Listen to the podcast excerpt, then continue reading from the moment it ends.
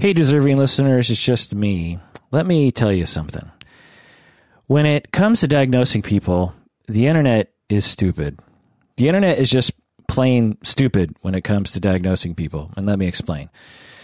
Someone from a magazine asked me to provide some opinion because they are writing a piece on diagnosing characters from Game of Thrones.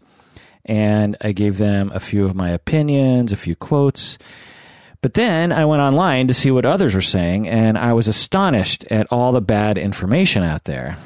To some of you, you might wonder, you might be astonished at my astonishment, but I, I, I thought I would find at least, I don't know, a few articles with accurate information written by clinicians. But the first page of Google searches brought up a bunch of bad articles written by people who clearly have no idea what they're doing, even clinicians, by the way. So I tried the second page of Google Hits, and the same thing a bunch of bad articles written by people who clearly have no idea what they're doing. So I tried the third page, and same thing. So in this episode, I'm going to provide a critique of these popular websites and what they're saying, and I'm also going to provide a diagnosis for several Game of Thrones characters from my opinion. This episode is going to take a while I'm guessing at least a couple hours. So get ready for a lot of Game of Thrones talk. This is the Psychology in Seattle podcast. I'm your host, Dr. Kirk Honda. I am a professor and a therapist. Just so you know, before we get going, I'm going to spoil everything up until early 2017. So I'm going to spoil everything and up and you know up through season six of the TV show and up through book five in A Song of Ice and Fire. So just know everything's going to be spoiled. So go out and watch the show, read the books if you don't want things to be spoiled. Okay, so let's get into it. I'm going to do it by alphabetical order from first name. And we have Aerys, the Mad King Targaryen. He is not in the TV show very much. He's a he's a historical figure. Uh, he happens before the first book happens. He's the Mad King that Robert and Eddard and the Lannisters overthrew and put Robert Baratheon on the Iron Throne. So, um, what does so? I'm gonna with each of these characters from Game of Thrones, I'm gonna uh, give some quotes from different websites, and then I'll provide my opinion. So, with Aerys, the Mad King Targaryen, uh, the the popular website that I found was a blog of thrones.com, a blog of thrones, and they identified Aerys, the Mad King Targaryen, you know, the one who wanted to set King's Landing on fire. He identified the Mad King as suffering from pyromania. And in this instance, there he's actually whoever was writing this article was actually correct. It's one of the I know I was going to talk about I knew I was going to talk a lot of crap about a lot of websites, but but in this instance, the blogofthrone.com actually they were correct. Uh, so, but let me go into Aerys Targaryen a little further beyond pyromania. So yeah, yeah, he suffered from pyromania. Let's go through the DSM-5 criteria for that. A repeated deliberate fire setting. Yes, he had repeated deliberate fire setting. For instance, he burned Rickard Stark alive. This was Eddard's father uh, tension or affective arousal before the act? Yes. Uh, according to the books, it made him horny to think about starting things on fire. Fascination with fire? Yes. Did he derive pleasure from fire? Yes. Was the fire not for any particular gain, you know, like arson, that for insurance purposes or something? Yes, he he often shot himself in the foot to see things burn. He just he loved the burned things so much that it actually got him killed in the end in some ways. I mean, in in, in a you know, in addition to a bunch of other bad leadership skills that he presented. also, is it not attributable to some other disorder? And I would say, yeah, it's not attributable. So he really fits the full criteria, although he's not a classic case because if you actually read case studies with classic cases of, of pyromaniacs, as we might call them, uh, he's not. He's not. Uh, I wouldn't say pyromania was his was his primary dis- disorder. His primary disorder is schizophrenia, and uh, or some other psychotic disorder. It could have been uh, bipolar with psychosis or something. It's hard to tell uh, because it's not like the books give us a full, you know, course of his mental illness. But I, I would say the the the most likely diagnosis that we would land upon is schizophrenia. Oh, by the way, before going forward, I just want to say something up front, and people who've listened to this podcast know th- this. The issue of, or the the practice of diagnosing mental illness uh, from the DSM 5 is a complicated one in that if you have a medical condition like a broken bone, you fall off a ladder, you break a bone in your arm, you go to the the emergency room, they take an x-ray, they see a broken uh, bone, you know, they, they actually see the bone is broken. They uh, send it to a radiologist. The radiologist looks at it and says, "Yep, broken bone." They send you to a bone person or someone else, and and they diagnose whatever their diagnosis is broken bone of the of the blah blah blah bone treatment plan uh, you know set the bone and you know put a cast on physical therapy that kind of stuff so that's in the medical profession in the psychological professions mental health professions it is not like that uh, not usually anyway someone comes into my office and I can't scan them with an x ray. I can't take their blood and look for biomarkers that suggest a particular syndrome or condition or disorder. I have to usually just ask the client to tell me what their experience is or what they what they feel or what they typically do on a typical day. And then I use the DSM 5 to guide me toward a likely construct, is what we call them. We don't call them things. We don't, because a broken bone is a thing. Uh, when you have a broken bone, there's no there's no subjective reality to that. You have a broken bone. But when you have depression or anxiety or PTSD or schizophrenia, these are things that as a profession in mental health, we we construct. For instance, we have different types of schizophrenia. For instance, well, we could, if we wanted to, if we just got together and decided to, we could say that all those different types of schizophrenia are actually different disorders. We could, you know, have four different disorders that uh, under uh, and and you know we could split them all up. And and we do this actually in our field. The DSM will take disorders and split them up and combine them and move them around and change them over the years. And so whereas broken bone it you know it's been that's been the broken bone since the beginning of time. I'm guessing the ancient greeks and the ancient chinese cultures and the ancient uh, American cultures, they all knew what a broken bone was. and so uh, I'm just guessing. But the idea of mental illness has changed as culture has changed. And in a hundred years, I guarantee you, our construct of mental illness will change along with it. Now, some things will probably remain stable, schizophrenia probably being one of them, but it's hard to tell because they have changed over time. So, as I provide my opinion on applying labels and constructs to these fictional characters in these books, keep all that in mind that this is not a hard science. This is not something that I can, even if I had a real human being that I was assessing, I couldn't take a reading and mark a number into a, uh, you know, my, the file, the client file and, and determine whether or not it means this or that in reality. It's just things that we, we construct as a guide for treatment you know when when someone seems to fit these criteria we apply this label of schizophrenia because that helps us to treat them and to understand what will likely be the course of their their issue as they present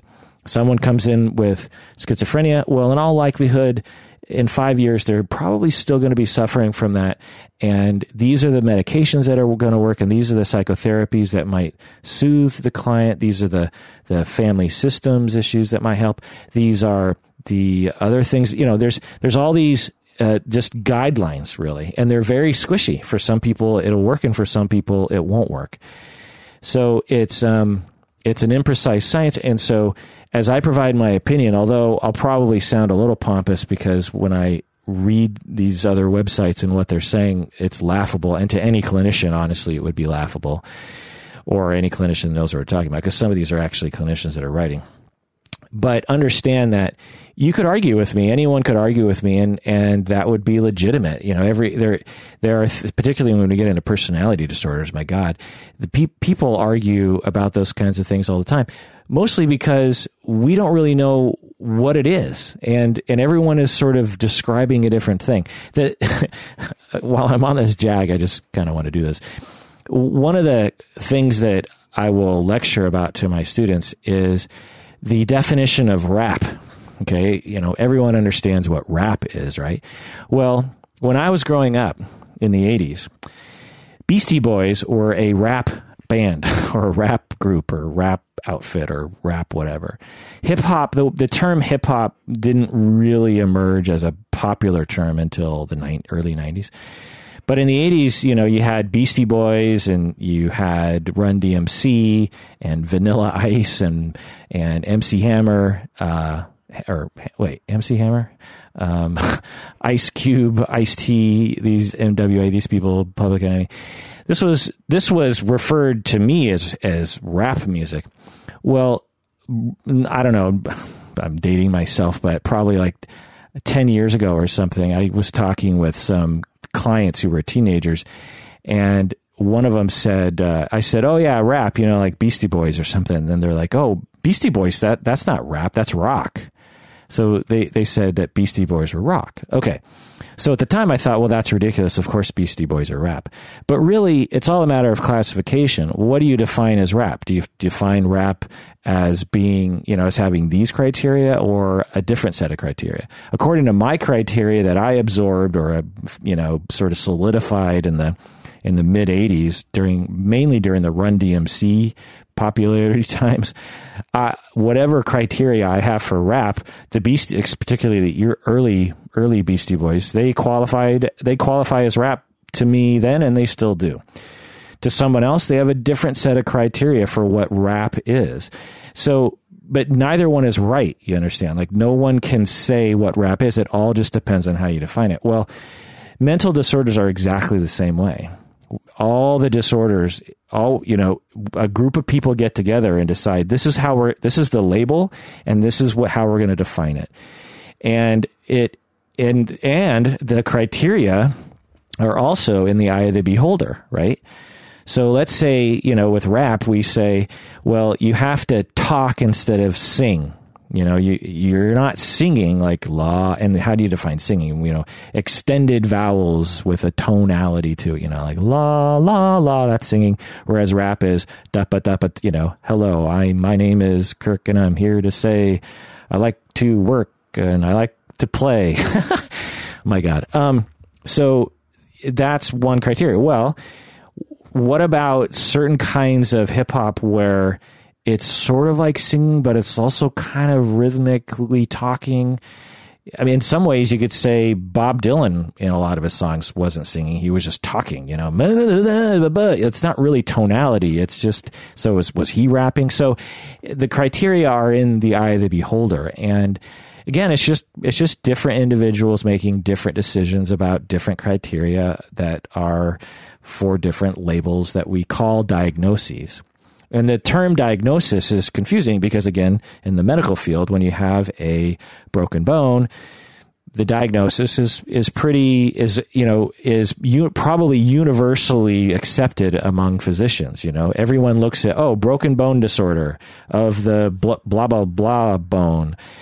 I'm guessing, or at least I'd hope that if you know everyone looked at an X-ray, they'd all say, "Yep, that's the diagnosis." Well, in my field, you present someone with what some people consider narcissistic personality disorder to a hundred different mental health clinicians and even ones that know what they're talking about, I guarantee you're going to get a lot of different opinions. Well, that's that's why it's a construct and it's cultural and it's in the eye of the beholder. So take everything that I'm about to say with that in mind. Having said that, there are certain conventions that I know are are you know established in my field that a lot of these websites that I'm going to critique are are going against. They're not they're not following the normal convention and they're not using the normal criteria and they're not they're the the eye of their beholder is not uh, anything close to what the the the typical bell curve of clinicians would would exhibit. So anyway, all right. So Aerys, the Mad King Targaryen, a blog of Thrones says pyromania, and I agree. Uh, and the second diagnosis for Aerys Targaryen is schizophrenia. And let's go through the criteria here. All right, so you need two or more of the following to qualify for schizophrenia. First, you need delusions. That's you know one out of the five things that you need.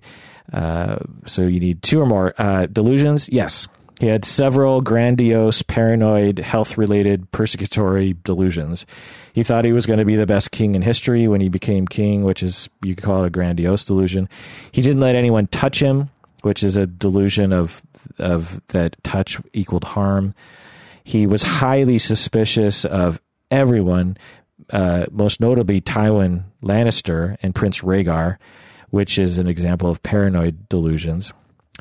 Uh, so we got that one. Hallucinations. There's no evidence of hallucinations that I can remember from the books. Disorganized speech. Again, no evidence that I remember. Disorganized behavior. Yes, he had mood swings. He had strange behavior that was seemingly unrelated to the situations.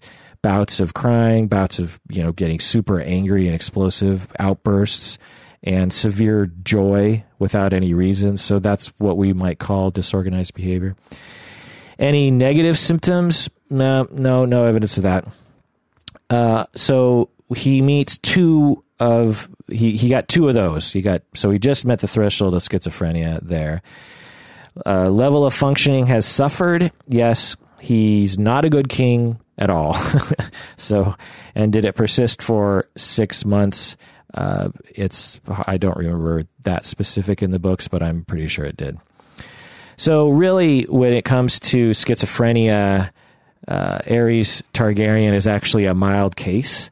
He does meet criteria, in my opinion, and uh, but it's it's a it's a mild case because he he only uh, meets the criteria somewhat. The problem is that he was king and could do a lot of damage with his problems, right?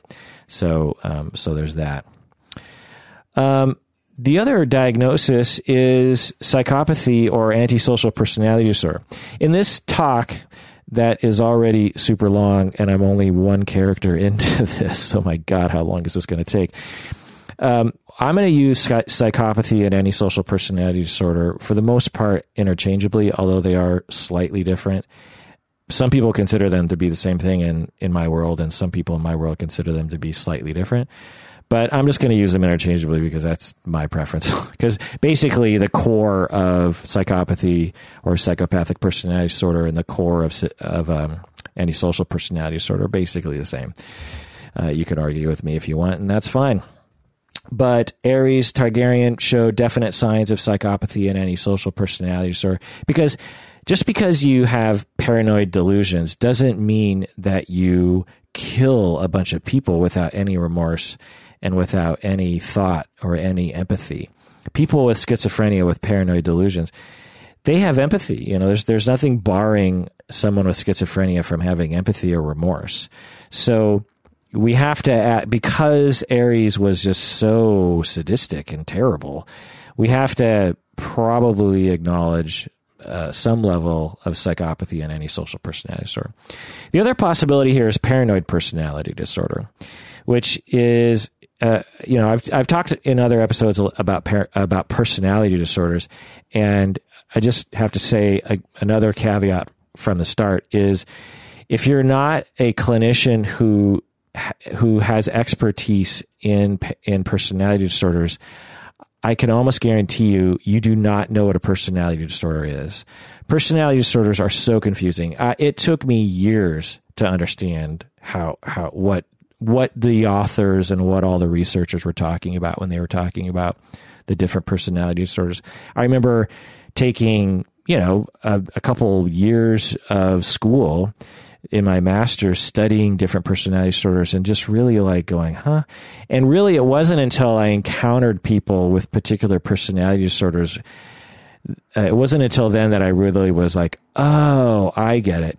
And there, there's no YouTube video that's going to help you, and there's no definitely no text that's going to help you. You have to experience these human beings in all of their full, the full breadth of their personality not only the full breadth of their personality, but the way it feels to you when you interact with them, which is actually a pretty good, a pretty good um, uh, set of data. I always use the way someone makes me feel as a guide regarding personality disorders. So I'm going to say that as a caveat as we move forward to that because we're gonna because a lot of people talk about personality disorders on the internet about Game of Thrones characters, and I'm gonna as well. But just know that in this talk, I'm not going to be able to convey to you what that mean, what personality disorders exactly mean. I can convey to you what schizophrenia is for the most part. I can convey to you what PTSD is. I can convey to you what pyromania is. I can convey to you what depression is. But I, but personality disorders, just, just, just people out there, please, for the love of God, just understand that unless you are an expert in that area, you, you don't know what it is. And there's no way you're going to be able to find out and there's no YouTube video and there's no article. Uh, there's nothing other than experiencing people in a clinical setting with clinical guidance about what you're looking at. You are just never going to know what that is. And the reason why I'm saying this is because I see a lot of people throwing around personality disorder labels you know, Trump has narcissistic personality disorder was a big one that has been happening a lot lately. In the past, it was Obama that had narcissistic personality disorder. And I just, I, you know, people just need to stop. They just need to stop that. It, it, there are things in the medical field, like, like again, getting back to the medical field, when, when I have a broken bone and my bone is sticking out through my skin, I don't need to be a genius or I don't need, I need to, I don't need to go through a bunch of medical uh, education to understand that my bo- my bone has broken in my arm. So there are some medical conditions that are you know easier to diagnose than others. Whereas other kinds of things like I don't know an autoimmune disorder of the you know that affects the lining of your intestines or something. My guess is is that it's it's harder to you know understand what that is or MS or something. I don't know. There's probably certain medical disorders that uh, medical professionals pull their hair out when they look on the internet and see everyone diagnosing people with it when medical professionals fully know that that's a very complicated disorder that requires a, a, an expert to really understand and, and to really look at an individual in their entirety to even begin to guess that they might have that medical condition. Well, personality disorders are the same way. Anyway, so, Aerys, the Mad King Targaryen, uh, you know, you could have, one could argue he suffered from paranoid personality disorder since he didn't exhibit hallucinations or disorganized speech, speech or the negative symptoms that are associated with schizophrenia. It's possible that he had paranoid personality disorder instead of schizophrenia. He was highly paranoid. It seemed to be a persistent personality trait in him. He was obsessed with who was loyal and who was not. And his mood swings could have been a result of him feeling as though everyone was out to get him. So we could be seeing a paranoid personality and we're mistaking it for schizophrenia because it just happens to kind of look like that. Now, again, in my caveat, I said that di- there's no biomarker between schizophrenia and, pers- and, paranoid personality disorder. It's it's in the eye of the beholder uh, to some extent, and so um, so just know that. All right. So that's that's so in conclusion for Aerys the Mad King, I would say either schizophrenia or some other psychotic disorder, some other disorder that involves psychosis, or paranoid personality disorder. I kind of like paranoid personality disorder to some extent. Um, pyromania, uh, definitely, but it's but it's a, a kind of a a atypical case to some extent, and a dash of antisocial personality uh, and psychopathy. May, maybe traits of of it, uh, if not if the if not the full blown disorder. All right, let's go on to Alliser Thorne. You remember Alliser Thorne, good old Alliser. He's the guy who always hated Jon Snow at the wall. All right, a blogathorn, a blogathrones.com says narcissism. And quote, when a person has an inflated sense of their own importance and complete disregard towards others, often seeing them as inferior to them.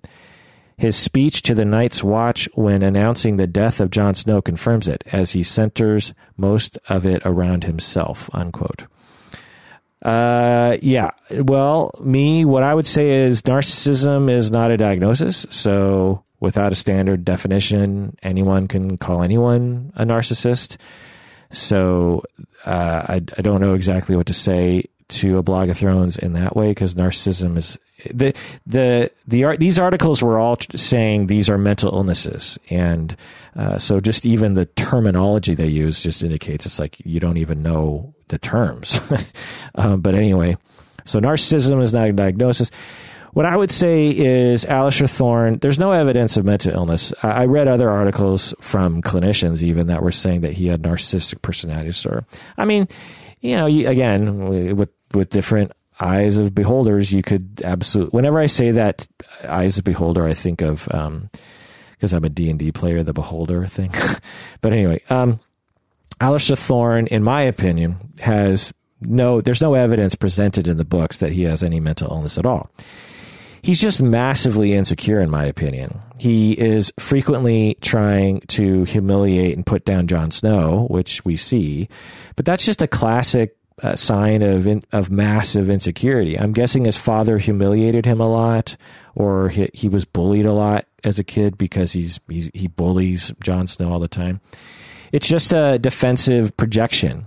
He's projecting his internal sense of his own incompetence and his own weakness onto Jon Snow, and then attacking Jon.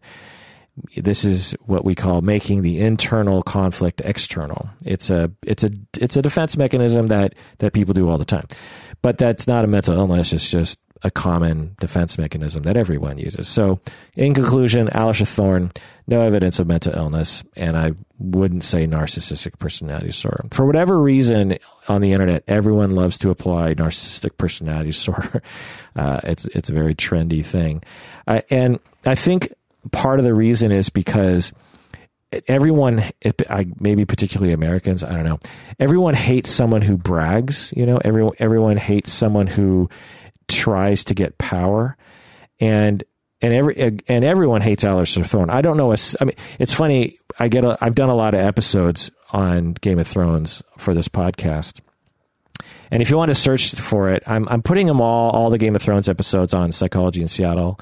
Dot com. So if you go to Seattle, psychologyinseattle.com, there's a button under episodes, I believe, that says like Game of Thrones episodes. And so they're all going to be there because if you just search for them on YouTube, it might be kind of hard to find them or on your phone. But the point I'm making here is that uh, when it comes to like evil characters like Ramsay Bolton, Ramsay Snow, people will email me and say like, "Oh, Ram, I love Ramsay. He's like sexy. I, he's my favorite character." Well, no one ever says that about Alliser Thorne. Everyone hates that guy, and so when you hate someone, you you just don't you just want to apply a, a mental disorder to them, right? You just have this kind of like, well, clearly there's something wrong with that guy, and there's also this massive misconception that if someone is being a dick or if someone is presenting bad behavior, then they have to have some mental illness that that uh, causes that bad behavior. You know, someone goes on a killing spree, for instance, and, and kills a bunch of people.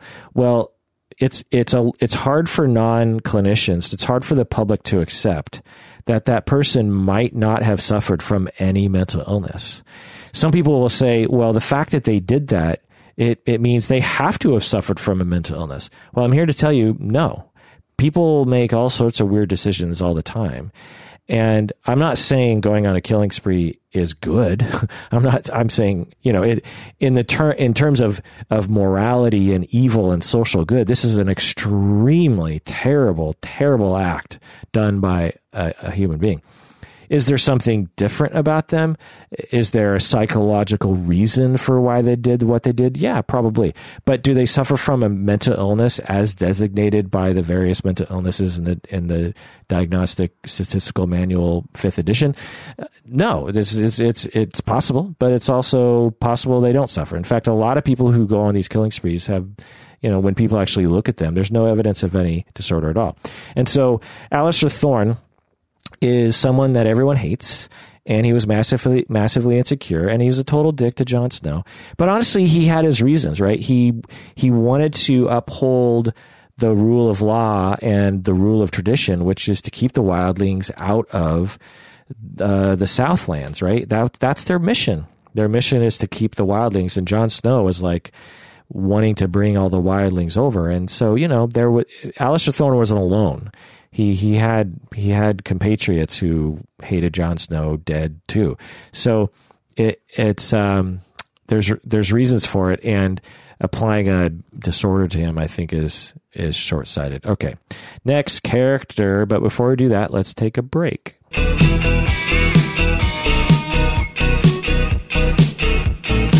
All right, we're back from the break. For those of you who are not a patron, Become a patron now by going to patreon.com. That's patreon.com. Become a patron of the podcast, and you get access to hundreds of premium episodes, including one episode, one Game of Thrones episode that is only available to patrons, in which I in which I analyze Sandor Clegane, the Hound. So uh, go there, do that, become a patron of the podcast. Do it now. If you are a patron of the podcast, we love you so much because you are an awesome person and you obviously have great tastes in podcasts. All right, Arya Stark. Let's talk about. So we've talked about Aerys the Mad King. We've talked about Alliser Thorne. Arya Stark. We're not even out of the A's and we're already a half an hour into this podcast. My God, this is going to take forever. But it's so fun to talk about, you know? All right. Arya Stark. Whatculture.com whatculture.com. A lot of people had a lot of things to say about Arya Stark. So, and Arya and uh, What Culture had a lot of things to say. Whatculture.com, What Culture said that Arya Stark suffers from PTSD. And the symptoms that they say are regular outbursts of anger, difficulty controlling her aggression and emotions, difficulty falling asleep. She has intrusive thoughts and dreams, and she maintains a hypervigilance to danger. All right. Well, let's look at PTSD. Let's look at the specific criteria for PTSD. All right. First criteria A, criterion A is exposure to a threat. Did she, was she exposed to a threat or to some kind of trauma? Yes, absolutely. She's been exposed to several, several horrible traumas. Okay. B, what is the second criteria? One or more of the following uh, does she have intrusive, distressing memories, as you know, some, as as as PTSD often does? Does she have intrusive, distressing memories? No, I don't remember any evidence of her having just you know essentially like flashbacks, right? Like it. Remembering something bad is not a flashback. It has to be intrusive and distressing. Like you're a war veteran from Afghanistan and you're walking down the street and then and you hear a loud noise and suddenly you're transported back to a moment where your friend got killed and there was blood everywhere and, and it's like just stuck in your head and you can't get and it's you know it's it's very distressing. You have lots of anxiety. It it feels horrible. You know there's no evidence that Arya had that experience. If if you've saw if you've seen that in the books, then let me know. But I didn't see. All right, two nightmares. Was there any evidence of nightmares? I don't remember. Maybe there, maybe she did have nightmares, but I don't remember nightmares. Dissociation. No, I'm not even going to get into explaining dissociation. That's that's kind of like personality disorders. Dissociation is extremely difficult to explain to people, but uh, no, I didn't see any evidence of dissociation. Psychological distress from triggers. No, uh, I didn't see any. Uh, does she have triggers? I, I didn't see any triggers to any kind of trauma. You know, physiological distress from triggers. No, I don't remember any evidence in the books of physiological distress. Physiological distress is like something triggers something reminds you of a traumatic event that you've been through and your body completely becomes dysregulated and you can't breathe or think or talk or function in those moments. And there's no evidence that she had physiological distress from triggers. Okay. Uh, avoidance of triggers. There's no evidence of that. Uh, two or more of the following can't remember the trauma. No evidence of that. Low self esteem. No evidence of that. In fact, she seems has, she seems to have high self esteem. Uh, as she's like ten or eleven years old by the end of the, the the fifth book, and she's out there killing people and joining the the you know the no face people, and you know she's um for, for someone that's been through so much, I would say she has very high self esteem. Self blame, no evidence for that uh, in an excessive manner. Persistent negative emotional state, no evidence of that. Diminished interest in things, no evidence of that. Feeling detached from others, maybe, maybe detachment from others. But she's around people who don't really care about her. I mean, think about the people that she's been around since King's Landing. There's really no one, even at King's Landing, right? I, I guess Eddard would have been the last person that she would have been around who and uh, that you know the the water dancer or the sword dancer guy. Uh, aside, what was his name? Like Curio or these people were the last people she ever was with who actually cared about her. You know, the Hound was you know not super warm, right? And uh, the no face people, they're not they're not warm at all. So the fact that she's detached from others might just be a product of the fact that she's just never been around someone that she could be close to. So if she were around, say, Jon Snow, maybe she would be really close. And so therefore she wouldn't meet this criteria. Can't experience positive emotions. Maybe, but she seemingly had fun, uh, you know, with Sandor Clegane. So it's hard to say. So she might have met a couple of those, but again, not in a quintessential PTSD manner. Two or more of the following irritable. Eh, no, I mean, she gets angry at times, but I wouldn't say she's like pathologically irritable. Reckless or self destructive. Kind of, you could kind of make a case for that, but she's on a mission, right? She she wants revenge. She's highly motivated. So I wouldn't call. It, I mean, the classic kind of self destructive and reckless things one does is like in in our modern society is driving too fast or drinking and driving, or sexual behavior with people that you don't know very well or spending money faster, you know, just things like that. The things that are Ari is on a mission and she uh, everything she's doing is heading in a particular direction and she is succeeding. So uh, the, uh, she, I wouldn't say that's reckless or self-destructive. Is she hyper vigilant? No.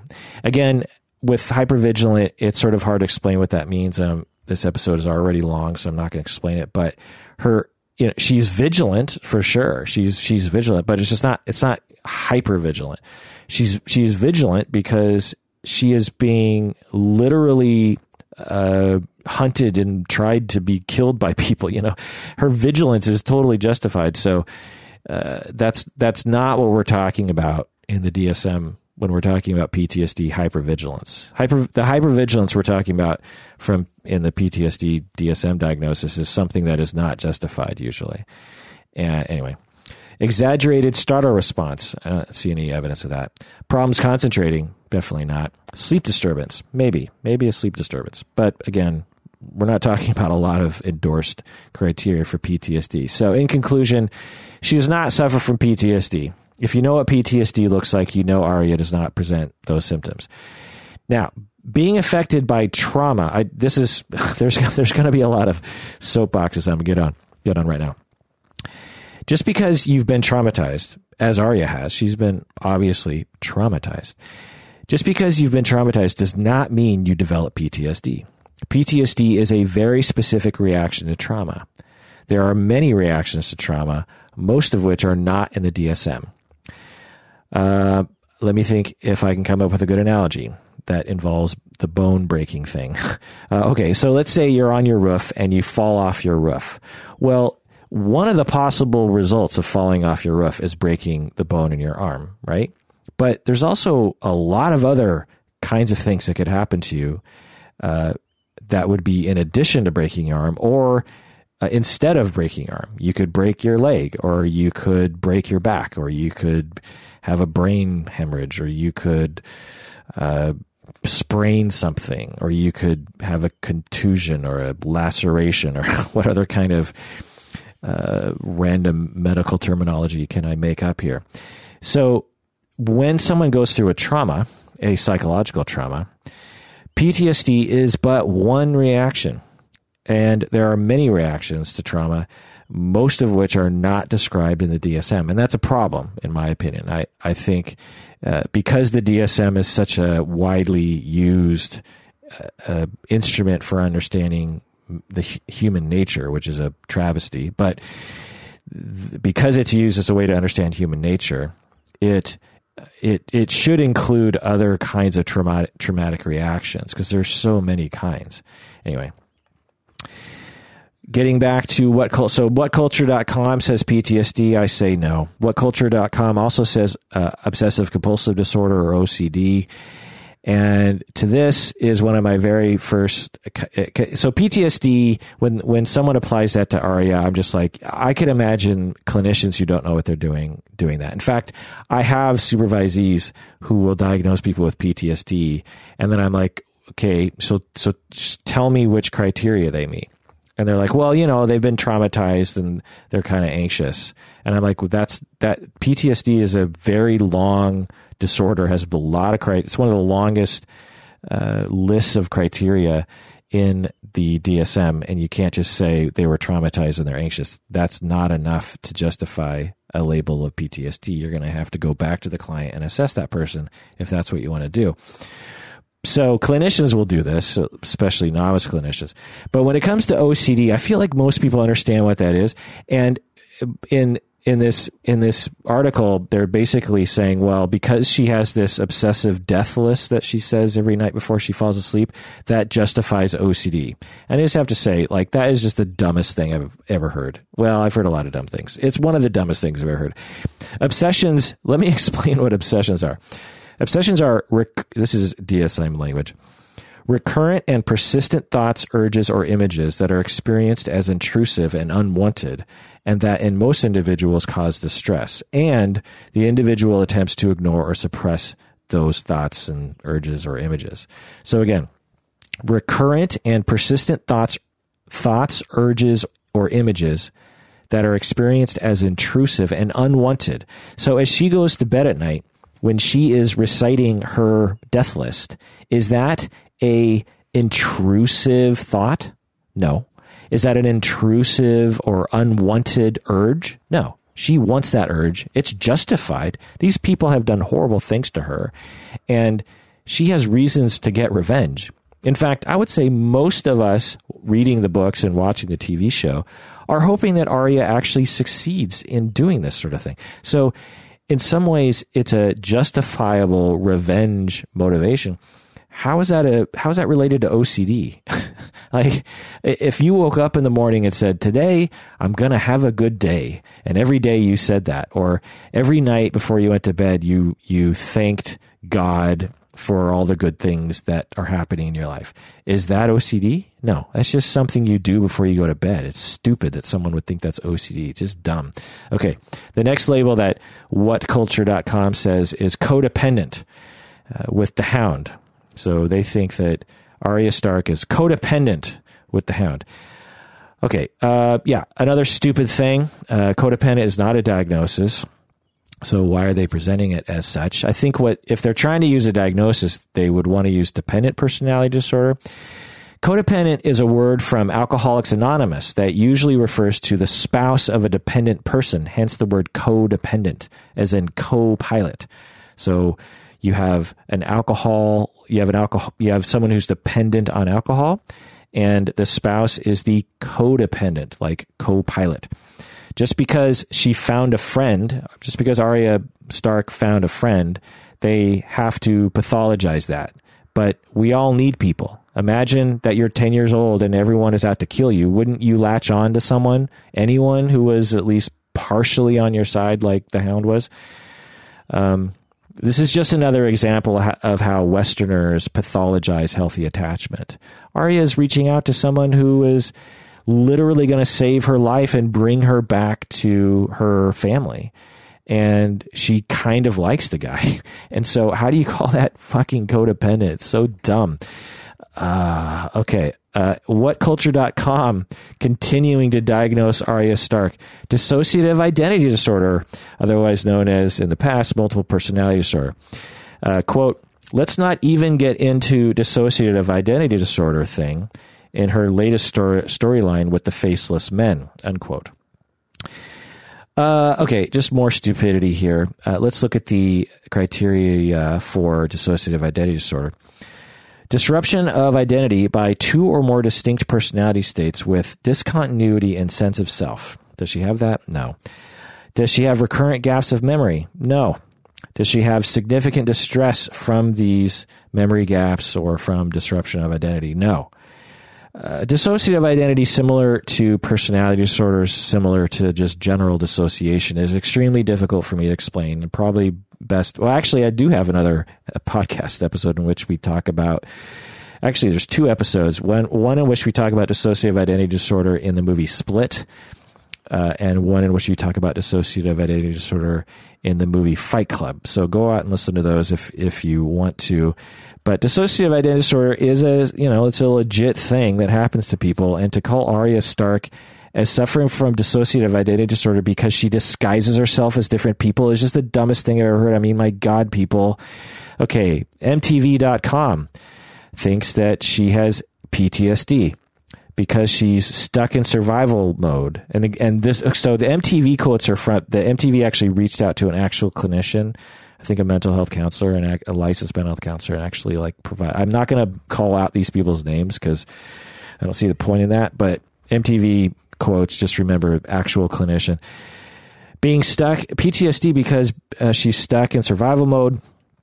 She's recited. She's reciting that list. She's replaying all those traumas that have happened to her. Her brain isn't being rational. It's stuck in an emotional hemisphere. It's stuck in an emotional hemisphere. What the frick does that mean?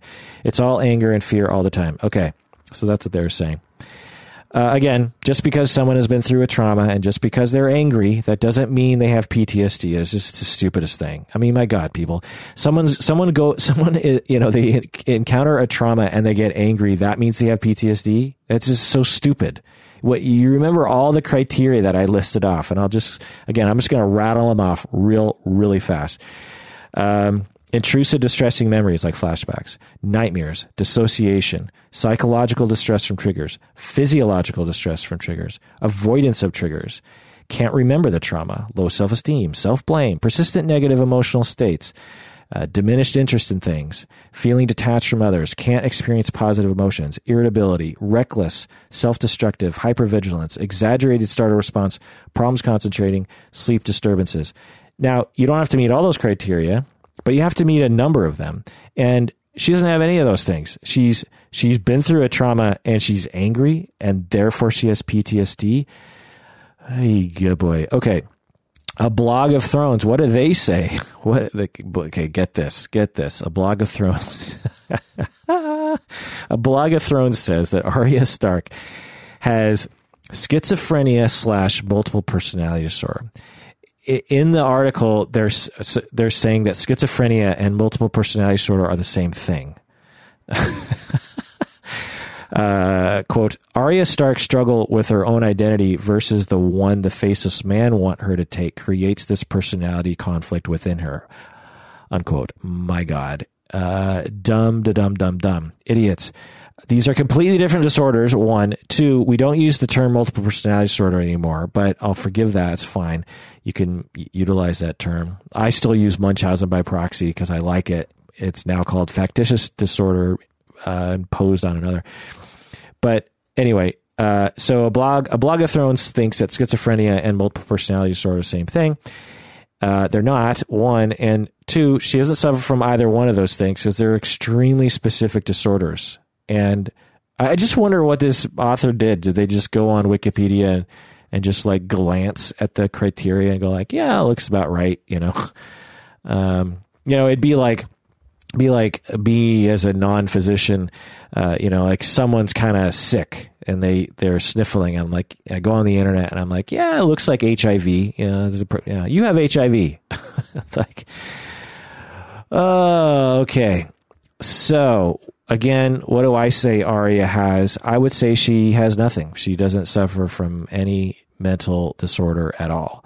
She is actually highly adaptive to her situation.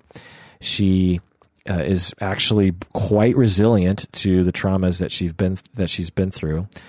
She is uh, she's she gets disheartened at times, and she gets angry at times, and she is suffering at times. But that's life. You know, that's grief. That's reacting to life. Um, you know, if if someone steps on your toe and you get angry, is that a mental illness that you have? no, you're getting angry because someone stepped on your toe. You know, it's it's a it's it's normal life. You don't have to pathologize that. And Arya Stark, in my opinion, does not suffer from schizophrenia. My God, how stupid! Uh, she doesn't suffer from multiple personality disorder, PTSD, dissociative identity disorder, codependency, which isn't a thing uh, obsessive compulsive disorder. My God, no, she doesn't suffer from any of these things. She's she's got a clean bill of mental health. Now, is she a healthy individual? Is she living a healthy life? Uh, that is debatable. Is does she have issues? Clearly, that girl is going to need therapy for a long time after this is all over. But that doesn't mean she has a mental illness. I guess you could make the argument she has an adjustment disorder, maybe. I guess a lot of these people you could, because adjustment disorders kind of have low criteria at times, depending on your point of view, but I'm going to not go down that road. Okay. Next character, Bran Stark. Bran, you know, Bran, good old Bran. There goes a loud, very loud motorcycle that annoys me outside my window. Okay, Bran Stark, a blog of thrones.com says psychoticism. Quote, a generic psychiatric term in which a person starts losing contact with reality. Bran is is Bran is training to have visions through the weirwood trees with the three-eyed raven. Unquote. So psychoticism is what a blog of Thrones says Bran Stark is suffering from. Uh, just stupid beyond belief. The term psychoticism has a number of different old definitions, and most people don't even use this term anymore. So, I, given the track record of Blog of Thrones has presented so far, I'm really trying to figure out where they even got that term from. I, uh, I would guess that most clinicians don't even know what psychoticism means or, have never even heard it before. Uh, one definition of psych- psychoticism is psychopathic traits to some degree even small, or you know, like a degree of psych, psych, you know, psycho of psychopathy. And Bran is definitely not psychopathic. He's one of the most empathetic, caring people in Westeros. But what I think a Blog of Thrones meant was psychotic. They they they confuse psychotic or psychosis with psychoticism, uh, since they said that he's quote unquote losing touch with reality, losing contact with reality. Uh, this is uh, additionally stupid. He's actually tapping into his powers, which helps him to see far away and across time. He's not he's not psychotic. He he literally has magical powers. So uh, how are how is he losing touch with reality when he you know this is a magical world and they have magical things.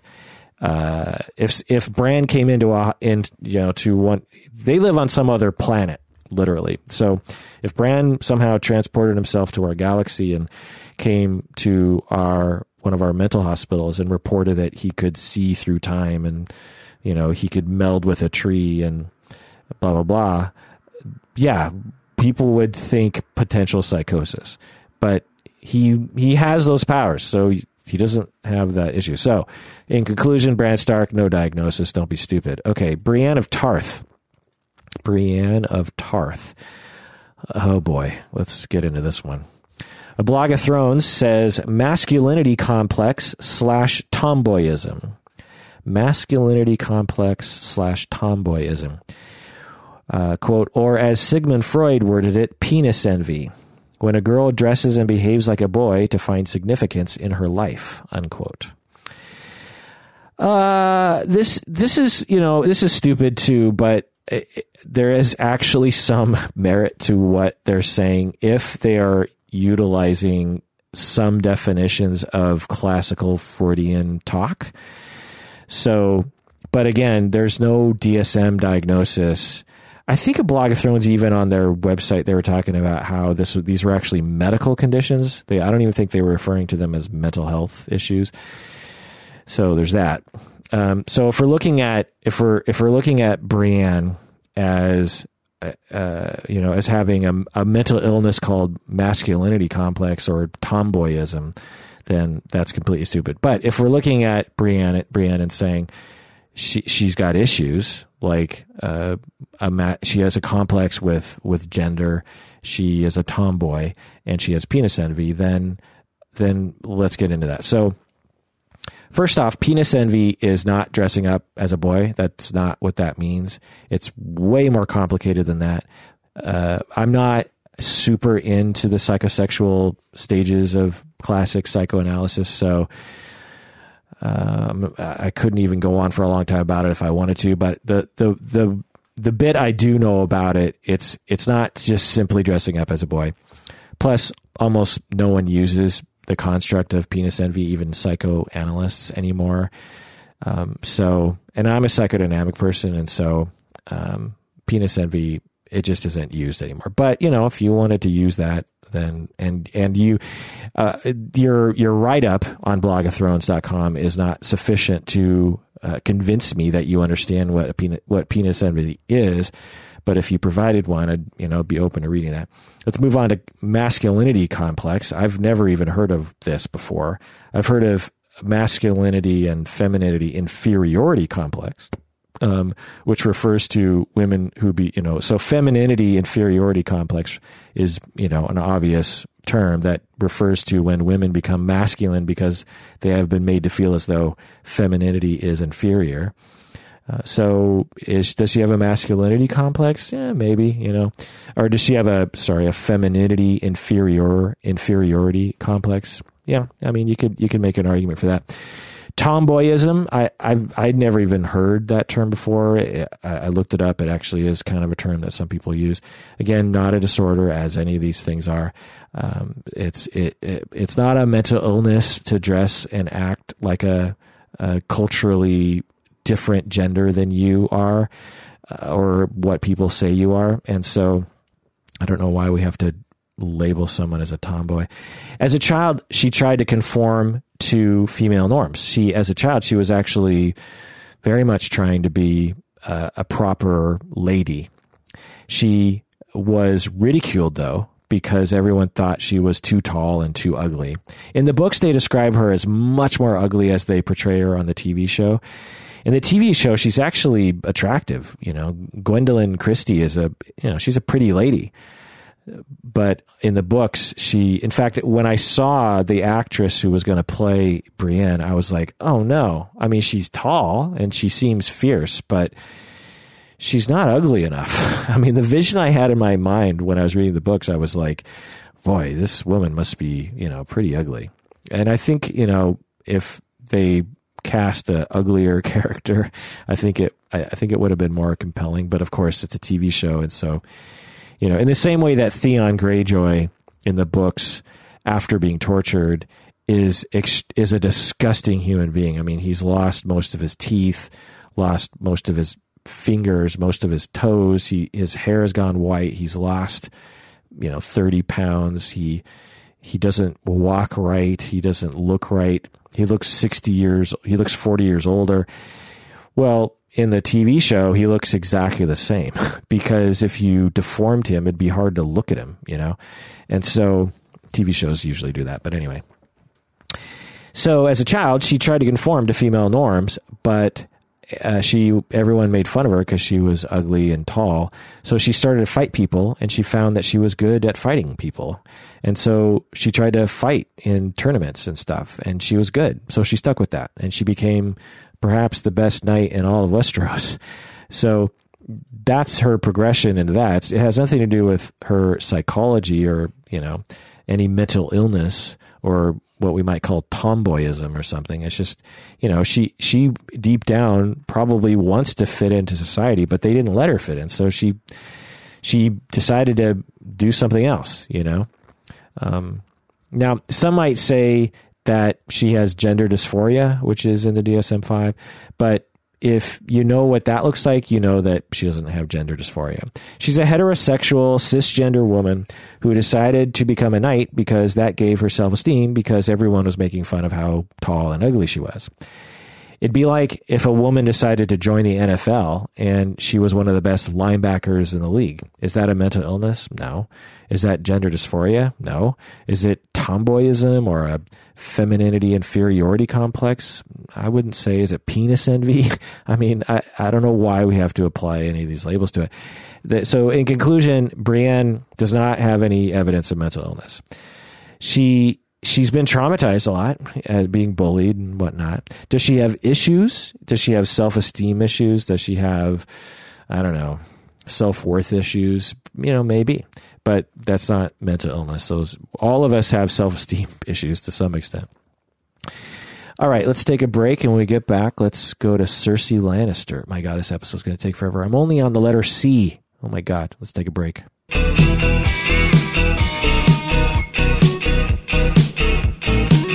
Okay, we're back on the from the break, and we're going to talk about Cersei. We're only on the letter C, and this episode I have now decided is probably going to take five hours. So, oh boy, I hate doing part episodes. I don't know why. I hate doing episodes in parts because you know when you find part two and you're like, wait, where's part one? I, I I don't like that as a consumer of podcasts. I'd rather just like have it all in one file, I guess. And so I've always done just one files.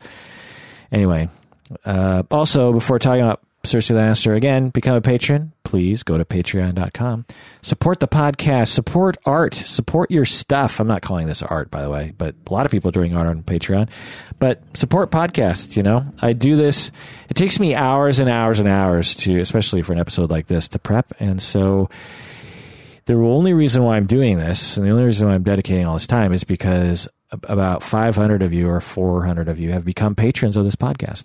And so uh, that justifies me taking time away from my practice, essentially, to dedicate all of this time to you. All right, Cersei Lannister, whatculture.com. Let's see what they say. Whatculture.com says about Cersei. Narcissistic personality disorder with Machiavellian tendencies. They write, it's a textbook case of narcissistic personality disorder. She is almost completely consumed by a pathological need for power, success, and status, and has precisely zero problem stepping on whomever she needs to in order to get it. She has a complete lack of empathy. She is cruel, self obsessed, controlling, haughty, power hungry, exploitative, and ruthless. Okay, so let's look into this. What do I say? Well, sort of. Uh, but I would say not really. But, you know, one could make the argument for narcissistic personality disorder.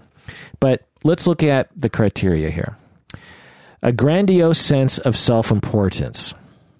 Again, as I said earlier, when we talk about personality disorders, these are hard things for clinicians to understand, let alone someone who's looking it up on the internet or listening to a podcast about it. So, what differentiates grandiose sense of self importance from you know someone who does not have narcissistic personality disorders to someone who does. This is a very difficult thing to describe and understand. But does Cersei Lannister have a grandiose self uh, sense of self importance, like exaggerating achievements, exaggerating talents? You know, like I uh, invented the internet, for instance. you know, that's one exaggerated achievement. You know, you did not invent the internet. Um, or expects to be recognized as superior without the commensurate achievements. So, you know, you're, I don't know, let's see, you're, you're not a very fast runner, but you expect people to think of you as the fastest runner on the planet. Okay. That's, that's, there's something wrong with you if, if that's how it is, you know. Does Cersei exhibit this behavior? No. She is the effing queen of Westeros. The society worships her and she doesn't exaggerate anything. So She has no grandiose sense that she, you know, she is self important. She's the queen. So, and before she was the queen, she was a princess or a, you know, a lady or whatever they call it, you know, in the house Lannister. She was, um, you know, a daughter of Tywin Lannister, one of the most powerful men in the known world. So, does she have a grandiose sense of self importance? No, she's queen. She, everyone says she's important. She does have importance. Okay, number two, preoccupied with fantasies of unlimited success, power, brilliance, beauty, or ideal love. Again, in my opinion, we're talking about Eye of the Beholder, but no, she doesn't meet this criteria. Again, she's the effing queen of Westeros. She already has power. She didn't want any more power than that. Everything started to go downhill for her when she was forced to marry Robert, who didn't even like her.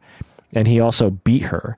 So uh, she turned to Jaime for comfort. And they had three kids, maybe by accident, I'm not sure. And when Jon Arryn and Eddard threatened to out her secrets, which would have resulted in her death and the death of her children, because King Robert would have killed her and killed the children when when Jon Arryn and Eddard Stark threatened to out her, she did what what would she at least considered what what people would consider to do, which is to kill Jon Arryn and kill Eddard Stark, which is what she did to protect her protect herself. She was ruthless, and she exhibited a several um, degrees of lack of empathy and remorse. But if you understand her circumstances, you see that her back was up, was up against the wall. Now, later, she kills all those people with wildfire, not in the books, but in the TV show. But again, she was facing the likelihood of imprisonment or death. Again, her back was up against the wall. If anything, she has antisocial personality disorder because she doesn't seem to care about the people that she harms. But in my opinion, she's just trying to preserve her own life and the lives of her children, which is what everyone would do and particularly in this world. I mean, this world is a brutal, ruthless place, and a lot of people in her shoes would have done the same. So, does this mean she have she has narcissistic personality disorder? Uh, in my opinion, no. Although a lot of people thought she had narcissistic personality disorder. If you want to call her narcissistic, then fine. You know, it, if if you want to call her mean and unkind and self-centered then fine. But that's not narcissistic personality disorder. Although you could argue that she had traits of narcissistic personality disorder because she lacked empathy she was arrogant she did look down on other people and she did consider Jamie to be the only one worthy of her love and in the books he look he looks exactly like her. When they were kids no one could tell the difference between them. So she's you know self-centered enough that she only thinks that Jamie is worthy of her love. Although she did actually love Robert before he became a dick to her. Um, so uh, so yeah, uh, you could make the argument for narcissism. You could even make the argument for narcissistic personality. But honestly, when you clinically encounter people with narcissistic personality disorder, they don't present the way Cersei does. And again, that's just one of those things you're just going to have to believe me on because again personality disorders are extremely complex and hard to describe. I guarantee you've probably run across someone with narcissistic personality disorder but you probably didn't know that that's what it was. Uh, it's a very particular presentation. Um, maybe i'll do an episode on that. In fact i, I know i will at some point because it's a hot topic in today's media. All right let's see what mtv.com says about cersei lannister. Again actual clinician being interviewed the clinician diagnosed her with borderline, not borderline personality disorder, just the word borderline. she over identifies with her children. This is what they're saying. She over identifies with her children, especially Joffrey, and is complicit in helping him stay in power because it helps her stay important. But you can see it most clearly in her relationship with Jamie. It's an I hate you, don't leave me. They push pull back and forth, and of course, their sexual relationship. Borderlines gravitate toward risky behavior, anything that releases endorphins. Risky sex, gambling, drugs. The brain registered these, registers these things as solutions rather than risks. Uh, end of quote. Uh, what would I say about borderline? You know, maybe. But if you understand the history of Cersei, you would know that her reasons for being like this is uh, there are reasons. You know, you, you should listen to my long episode in which I did uh, I don't know a couple hours on Cersei. Uh, she was um, very close to Jaime for some very justifiable reasons. Um, also, she wasn't overly emotional when betrayed. She never decompensated. You know, she gets revenge like the way Arya does, but that's not borderline. Getting revenge, you know, isn't isn't necessarily borderline. When w- people with borderline personality disorder, when they're betrayed, they become emotionally unhinged because they've been traumatized Remember how I said you fall off a roof? There's a lot of different diagnoses that can happen. Well, when you become traumatized, one of the things that can happen is you can develop borderline personality disorder. So, and um, I consider it um, at its at its uh, base a traumatic reaction, and so when you are rejected, even even the hint of a possible rejection as an adult, it triggers those childhood deep, deep childhood traumas regarding being rejected and abandoned as or abused as a as a child um, over time, and you start to re-experience all those feelings of just being empty and alone and not good enough and angry and hurt and afraid and just all those things, and then you you decompensate emotionally and you know your personality becomes unhinged and you become extremely emotionally erratic and upset and you might get angry and stuff. Cersei never did that. She there was no decompensation from cersei. She was very calm and cool and collected. Well being borderline having borderline personality disorder is not typically associated with being calm and cool and collected. It's really the opposite. So, um, so again, uh, borderline personality disorder doesn't really fit the the bill. Uh, but in the books, she is much more paranoid than she exhibits in the TV show, particularly when Tommen was king. She's totally convinced that many people are out to betray her which is, you know, it's a minor sign of borderline personality. But really, if you have any experience with borderline, you would know that she doesn't fit the profile. So MTV.com, borderline, conclusion, uh, stupid. uh, so, um, so what's the what's the uh, the final? Th- oh no, there's a couple other. Uh, there's there's another website here, a blog of Thrones. What does the blog of Thrones say? They say alcoholism because of excessive and compulsive drinking that leads to psychological and physical addiction. Unquote. Me, uh, that's sort of old language, but you know the psychological and physical addiction bit, but you know it's fine. Also, uh, it's it's not called alcoholism in the DSM; it's called alcohol use disorder. Um, but we don't really know if she was actually addicted. It's it's hard to say, uh, but I'll get more into that in a second. I think.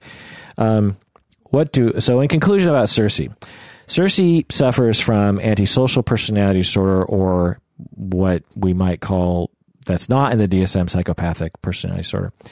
However, her diagnosis presentation, her diagnostic presentation is com- is complicated by the fact that she's a woman who has been continually marginalized and abused, most notably by her father and her husband, and p- kind of by society. Also, she is surrounded by a context that values power, specifically royal power. So her psychopathic antisocial behavior could be a result of circumstances and culture rather than her personality. Most of her major antisocial acts have been instrumental in gaining power and could be considered acts of survival from her perspective. She also suffered from alcohol use disorder since she appeared to drink every day throughout the day, but it's hard to say uh, if she had any ill effects from her drinking, which is a criterion for the disorder of alcohol use disorder. But that's really common to fictional depictions of alcohol use. They rarely show any negative effects. Uh, you know, people like Tyrion is there. One time you show he they showed a negative effect is when he vomited. um, that one time when he was when he landed in you know across the narrow sea, Braavosi, I think they were in. Anyway, the rest of the time they just never show any ill effects. You know, Tyrion and and Cersei are drinking wine all the time, and they they seem to get a little bit more lush. they seem to get a little bit more bold, and um, and cynical when they drink, which you know might be something that people do when they drink. But in the movies, they rarely show like the reality of of alcoholism. Um, you know that it actually uh, produces slurred speech, bad choices, difficulty thinking, massive hangovers, uh, just compulsive drinking in the face of consequences, not making any sense, losing your temper. You know, there's a lot of things that you see in the real world with uh, persistent alcohol use that you just don't see in in depictions in fictional depictions. Probably because it's just not fun to see that. I guess I don't know. The way they portray drinking in the in the movies and TV shows, it always just seems so glamorous. You know, it's like, oh, that sounds fun. I'm going to be Tyrion, and I'm going to be, you know, king of wine, or what does he call himself? King of wine and tits, or something. So, getting back to Cersei, some might label Cersei as suffering from borderline or narcissistic personality disorder or some other personality disorder. But in my opinion, she is, you know, for the most part below the threshold that is required for those labels. So, in conclusion, Cersei, there's really not any evidence, not enough evidence for any mental disorder. Antisocial, borderline, narcissistic personality traits but not the full order, full full disorders. You know, she certainly exhibited a lack of empathy and and harm to other people. She exhibited some uh, sensitivity to rejection and some push pull with Jamie. She exhibits some self centeredness, but she, in my opinion, does not fit the full criteria for those disorders. Again, it's particularly the the one you could say is antisocial, but again, when you look at her specific choices, and I didn't go through the books again, uh, but from my memory in the in the books and her decisions, she she made a lot of decisions that uh, made sense to her survival, and and again, sometimes she was being threatened with death or at the very least, uh, a life of servitude or being a poor person somewhere, you know. So, uh, so I, I wouldn't say she has any sort of personality disorder. Does she have alcohol use disorder? Probably, but the, the, books just don't give us enough data to make that decision. You know, could she stop at any time? Ha, you know, does she actually drink all day every day? Is it presenting any negative effects for her? Um, it's just you know they don't give us enough data. So in conclusion, Cersei no diagnosis, but antisocial, borderline narcissistic traits, and a very good possibility for alcohol use disorder. Okay, let's go on to Daenerys. Finally, at the letter D. How long is this episode going to take? Um, WhatCulture.com says that Daenerys is sane. They say, despite her gene pool being as shallow as a bird bath, I like that line, she is as well adjusted as she is as well adjusted as you could hope for a woman who has been sold by her brother, gave birth to a deformed dead baby, and owns a trio of dragons. As a powerful queen, she is inevitably she is inevitably a bit forceful, but not mentally ill. Uh, MTV also said she's sane. She's not narcissistic, and she's very empath- em- empathic. She they say. Psychology Today also gives no diagnosis to Daenerys. They say she's one of the most stable, well adjusted characters in the Game of Thrones universe. She isn't overly anxious, doesn't have multiple personalities, and doesn't suffer too much from her, from her past trauma. So I have a confession to make. Try as I might, the DSM 5 doesn't give me anything to work with. I find that so unquote. I find that that line is is sort of telling, right? Psycho- the so psychology today, presumably a clinician is writing this one. I'm I'm pretty sure on that. And this writer, they say, try as I might, I can't diagnose Daenerys with anything. I, I, find that interesting. Try as I might, why are you trying so hard to diagnose? I think that's one of the things about these websites. It's like you ask someone, okay, what you know, what mental illness does Daenerys suffer from? Like, there's this compulsion to like just come up with something. Uh, you know, how how about be a clinician and say she, it's fine, she doesn't have anything. You know, like why why do you have to do that?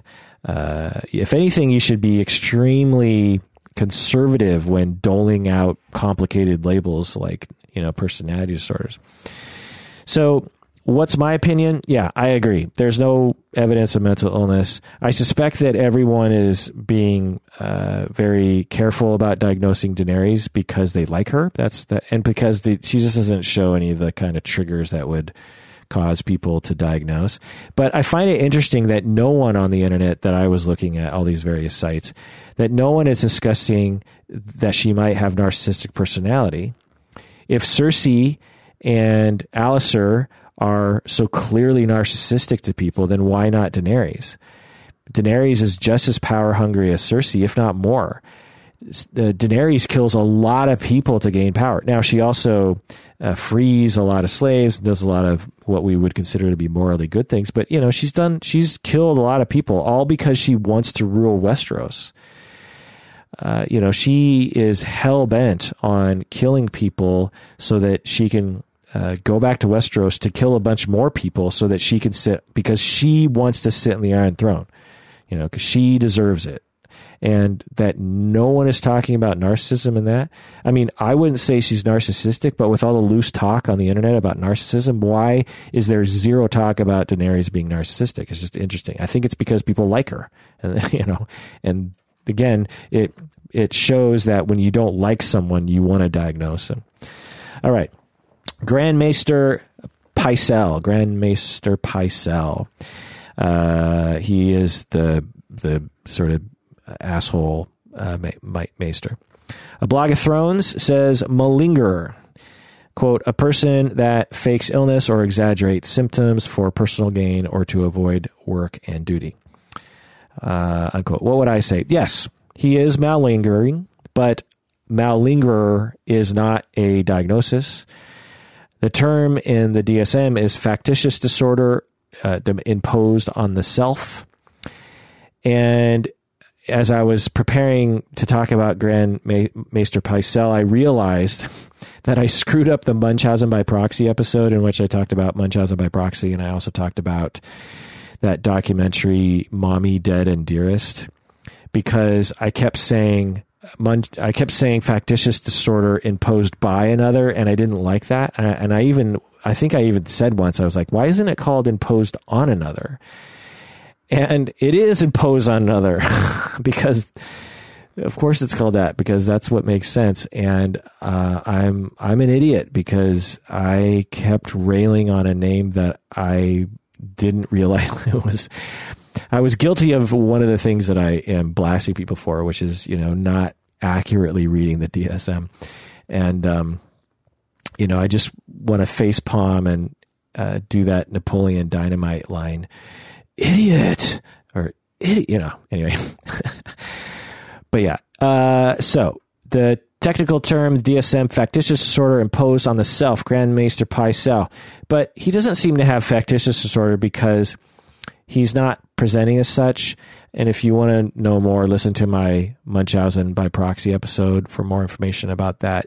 It's uh, just because you're faking an illness doesn't mean that you qualify for factitious. Factitious is, is kind of a specific thing. It's usually factitious is usually reserved for people who are doing it compulsively and strangely, and there's not really any. right. They might get some gain from it, but it's not doesn't really make a lot of sense as to why they do it. Grand Maester acts like he is old and rickety because I think you know he wants to manipulate other people to uh, to, to go easy on him. Think of you know to think of him as this frail, you know, simple old man, and therefore worthy of you know other people's uh, compassion. And uh, at least that's what I think. Um, and I, I there's some things I could be getting the books and TV shows mixed up on. I know that they portray this in the TV show, but uh, and I'm pretty sure they portray it in the book too. But anyway, so diagnosis for a Grand Maester Pycelle. Uh, there's there's no evidence for any mental illness, but is he faking an illness, uh, aka malingering? Uh, we would say yes. Sir Gregor Clegane, the Mountain, a blog of Thrones calls him sadism, a person who enjoys inflicting pain on others. Uh, and what do I say? Yes, a blog of Thrones, you are correct. Sadism. We know that he was abusive to his little brother Sandor Clegane, the Hound, and he and his men repeated. So this is in the books, by the way. So in the TV show, they don't show this, uh, but at least I don't think they did. But in the in the books, he and his men, the Mountain Men, I think they were called, he and his men repeatedly and brutally raped several innocent girls and women in the books, uh, which is again not depicted in the TV show. And he killed Prince Rhaegar and his baby by dashing the baby's head against the wall and it's rumored that he killed his father, and it's rumored that he killed his first two wives, and it's rumored that he killed many of his servants. And he didn't seem to have any hesitation or remorse about these actions. So I would say definitely the label of antisocial personality disorder would be justified. Sadistic personality disorder, which is not in the DSM, would also be justified. And sexual sadism disorder would also be justified sexual sadism, sadism disorder, which is a the, one of the paraphilias. But again, it's hard to tell if he's just following orders and purposely being scary because that's part of his job is to be scary and violent. Um, but I, I think, uh, given what we understand about, you know, at least the rumored, if the rumors are true, then uh, and even some of the things that we absolutely know. I mean, you know, randomly finding girls, little girls, like 13 year old girls and, and, you know, young women and, just gang raping them. That's, you know, that's sick. Uh, it's disturbed behavior, definitely antisocial, definitely sadistic, and definitely sexual sadistic. Um, he, the mountain is one of the most, he's one of the worst people in the books, uh, up there with Ramsay. He is, he is a horrible, horrible human being. All right, Jamie Lannister. A lot of people have opinions about what he is suffering from. WhatCulture.com claims him to be sane. Uh, again, we don't use, or not again, but we don't use the term sane or insane. That's um, there's some legal terms about sanity, but uh, that's not a that's not a term we tend to use in mental health. Uh, we would say that he doesn't meet criteria for any mental illness or a diagnosis in the DSM. Uh, so, what culture says no diagnosis? MTV.com says narcissist uh, and doesn't really provide any justification. They just say he comes from a family of narcissists. A blogofthrones.com, narcissism. When a person has an inflated sense of their own importance and complete disregard towards others, often seeing them as inferior to them. Okay, what do I say about Jamie Lannister? Well, these other websites, MTV.com, blogofthrones.com, they're not saying narcissistic personality disorder. They're not using that entire phrase. They're just saying narcissist or narcissism. So it's fine for them to use those terms since they're not technical diagnoses. You know, anyone can call someone narcissistic, for instance, uh, if, if that's what they think makes sense to them. But that's and and I, as a clinician, am not going to you know uh, wag my finger at that because that's not a technical term, uh, and there's no clear standardized definition of what that means. So, you know, anyone can do that. You know, it's like calling someone a jerk. You know, you're a jerk. Well, as a diagnostician, I'm not going to say, you know, what's the criteria for jerk? you know, it's just like, fine, it's a word, whatever. So these, these, now, these websites are claiming to be diagnosing and they're, they're just saying narcissist. He's, I'm going to diagnose him as a narcissist. so, so, you know, my God, it's so dumb. But, um, but does he have narcissistic personality disorder, which I think is what these people are trying to say. Again, context is everything. He was raised in a society that worshiped him. So when he exhibits his self importance, he's just doing what society taught him to do and what and what society kind of wants him to do. Also, he wasn't obsessed with with bragging about himself and making everyone admire him. So, uh, at least from my memory from the books, he wasn't like super obsessed with making everyone admire him all the time. So, uh, and again, if you understand actual presentations, full blown narcissistic personality disorder, you know that Jamie Lannister does not fit that those criteria. Is he self centered like Cersei? Yeah. Is he, could he? Would we all like him, particularly in the beginning of the books, to take it down a notch? For sure. Would we all like him to have empathy? Absolutely. But you know, he's raised in a world and in, in a family and in a context in which you know there's there's there's the people who matter and there's the people who don't, and he was just following those, those protocols. you know, in some ways, uh, you could say that uh, he was quite um, noble and and chivalrous when he decided to kill the Mad King. You know, Uh, but anyway, so in conclusion, I would say Jamie Lannister, no evidence of mental disorder. Let's let's not let's not overdiagnose everybody. All right, let's take a break, and when we get back, we'll get to the letter. Uh, we'll continue with the letter J.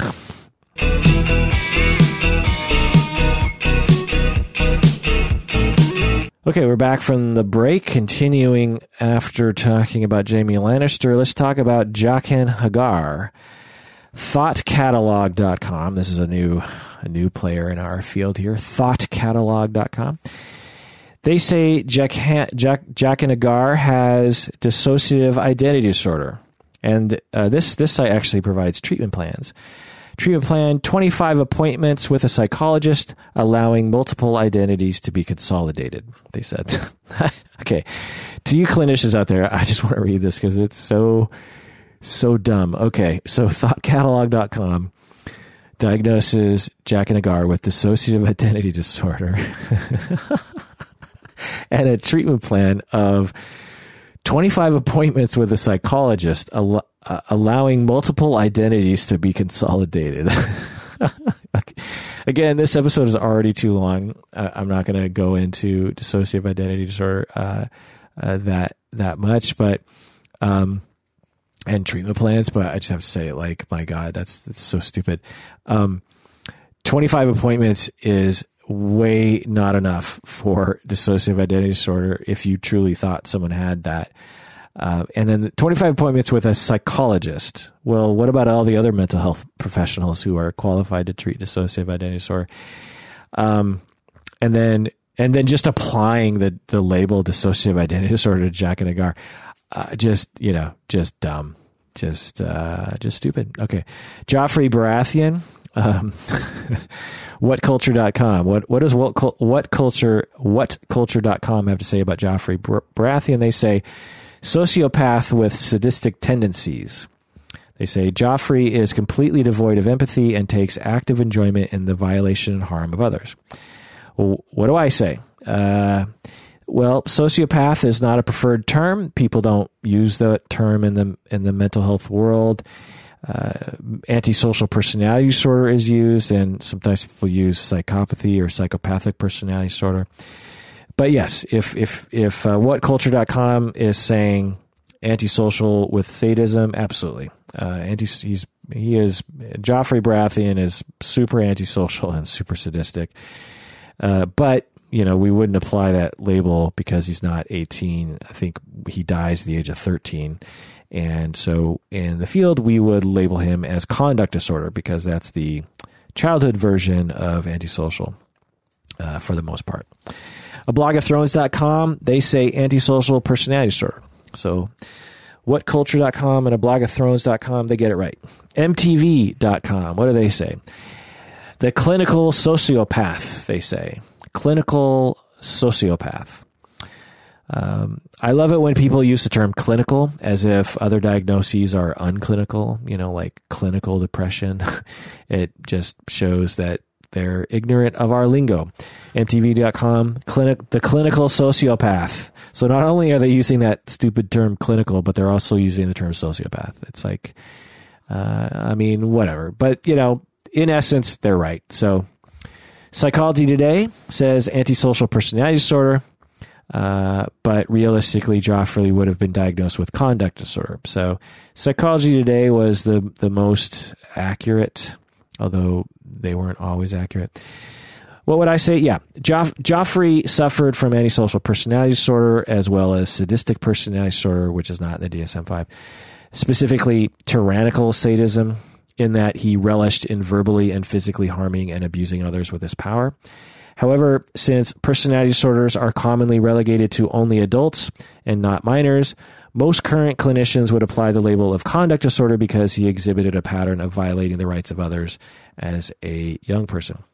His disorder may have developed from the abuse that he experienced from his father, Robert Baratheon. Uh, he also had a distant mother I'm guessing, uh, you know, we could imagine Cersei wasn't all that close and warm. Uh, Joffrey also experienced trauma from from his parents fighting all the time. It's something obviously they didn't show in the TV show, but uh, they refer to it in the books that you know Joffrey experienced a, as a young child. his parent, uh, Robert Baratheon and Cersei were fighting all the time, and it was violent. It got it got ugly, and Robert was uh, very violent with Cersei. Um, also, that something that's not really portrayed in the TV show is Joffrey looked like a girl, and he was being teased because he looked like a girl. Also, inbreeding might have an effect on the development of sadism and antisocial. Also, his mother drank while he she was pregnant in all likelihood, and that might have had an effect. You know, there's not a real there's not a ton of solid research on that, but you know, you never know. Also, growing up, he was heir to the throne of Westeros, and he's being told he's better than other people. And you know, we know real cases where children are spoiled in this way and can develop antisocial, uh, these traits. Um, also, we can imagine that his parenting conditions weren't also great. So there are a lot of reasons why Joffrey developed his his uh, issues, his conduct disorder, which makes me believe that if given enough time and and and enough love and enough attention and enough good. Uh, enough good environment, he could have pulled himself out of it. It's just a guess, but who knows? Ramsay, on the other hand, in the mountain, they're far gone. There's nothing that could be done. um, so, in conclusion, Joffrey Baratheon, yeah, antisocial personality disorder, sadistic personality disorder, and sexual sadism disorder. And if you want to hear my full analysis, listen to the full episode on Joffrey Baratheon. That was my very first Game of Thrones episode. I don't know why I did it, but uh, I just wanted to do Joffrey. And as soon as I posted it, everyone was like, "Oh, you got to do Ramsay and you got to do this person." And so this episode is kind of in response to everyone wanting me to do all the all the characters. Okay, Jon Snow. Let's go to Jon Snow. WhatCulture.com says seasonal affective disorder. and let me uh, quote them here. Depression run depression runs in Jon's family with a strong tendency for melancholy running through the Stark DNA. He has a depressive affect and it's only been getting worse since heading north. seasonal affective disorder is a type of depression that worsens during the winter months with reduced sunlight and colder weather. Early on, he can be found laughing and joking with his family in the comparatively temp- temperate environment of Winterfell, but as winter draws in and the nights get darker, so does his outlook. Unquote. All right, what do I say? This is stupid. Um, there's no evidence of this disorder. The technical term is major depressive disorder with with seasonal pattern, and let's go over the criteria here. Okay, first off, uh, for major depression, depressed mood, meaning feeling sad, feeling empty, feeling hopeless, uh, appearing like you're down. Uh, there's no evidence that Jon Snow what, had a depressed mood. Uh, d- interest and pleasure in things that you were normally interested in. No, he's he is highly motivated in his work. He is one of the most non-depressed people in the in the books. I mean, look at all the things he does. Depressed people have a hard time getting out of bed in the morning, let alone taking on the world the way Jon Snow is. So no, he he is uh, he is definitely interested in getting his job done and saving the world. So I wouldn't say he has diminished interest. If anything, he has an increased interest in in taking action on things. Weight change. There's no evidence of that. Sleep problems. I don't see any evidence of that. Psychomotor agitation or retardation. Absolutely no evidence of that. Fatigue. I don't see any evidence of that. Feelings of worthlessness, no evidence. Difficulty concentrating, no evidence. Suicidality, you know, actual suicidality, not, you know, the kind of stuff that you just do in the course of war. Uh, no, no evidence of wanting to kill himself. Significant distress from all these things. No. Okay, seasonal pattern. Depressive episodes that coincide with seasons. No, since he doesn't have any depressive episodes. Full remission for part of the year. Uh, no. In the last two years, two major depressive episodes. No. So even if he did have major depression, which he doesn't, even if he did, you couldn't give him seasonal affective disorder, otherwise known as a seasonal pattern to major depressive disorder, because he, he hasn't exhibited enough cycles back and forth to know what's happening. If you just want to, if you wanted to say major depression, then fine, it's still wrong. But uh, there's no, if even if he did have major depression, you would have no idea if it's if his depression is going to go away once it becomes summer again because you haven't seen him in the next summer so that you would know if he has a seasonal pattern to his depression. If he was depressed, maybe this is just the beginning of his depression and then he just stays depressed for the rest of his life, regardless of the seasons, or the seasons have nothing to do with his cycles. So I just have to say, um, you know, seasonal affective disorder uh, is is up there as one of the dumbest things I saw on the internet. His life has been really tough. You know, his adoptive mother and father uh, Catelyn and, and Eddard, they're dead. His beloved brother, uh, Robb, dead. Beloved sisters, presumed dead. Beloved, uh, you know, younger brothers, Bran and Rickon, presumed killed by Theon, who was supposed to be a friend. Beloved girlfriend, killed by his friends. You know, Jon Snow, you know nothing. He's betrayed by Theon. Winterfell is burned by Ramsay, and so many people are killed there's a huge army of white walkers that are coming to kill everyone, and no one is trying to stop it. And many of his brothers in arms are killed by various different people, and so on and so on. These are terrible, demoralizing, depressing things. And in spite of that, he has persisted. He's the opposite of depressed. He's highly motivated. He must be at least, you know, partially optimistic because Otherwise, why would he fight? If I was Jon Snow, I would have gave up long ago. I would have become depressed and just been like, uh, what's the point? You know, uh, we're all going to die and no one's helping. And my own men are trying to kill me and, and they did kill me. And now I'm back to life. So yeah, uh, is he depressed? Does he have major depressive disorder? I would say no. And, you know, don't be stupid. Okay. MTV.com.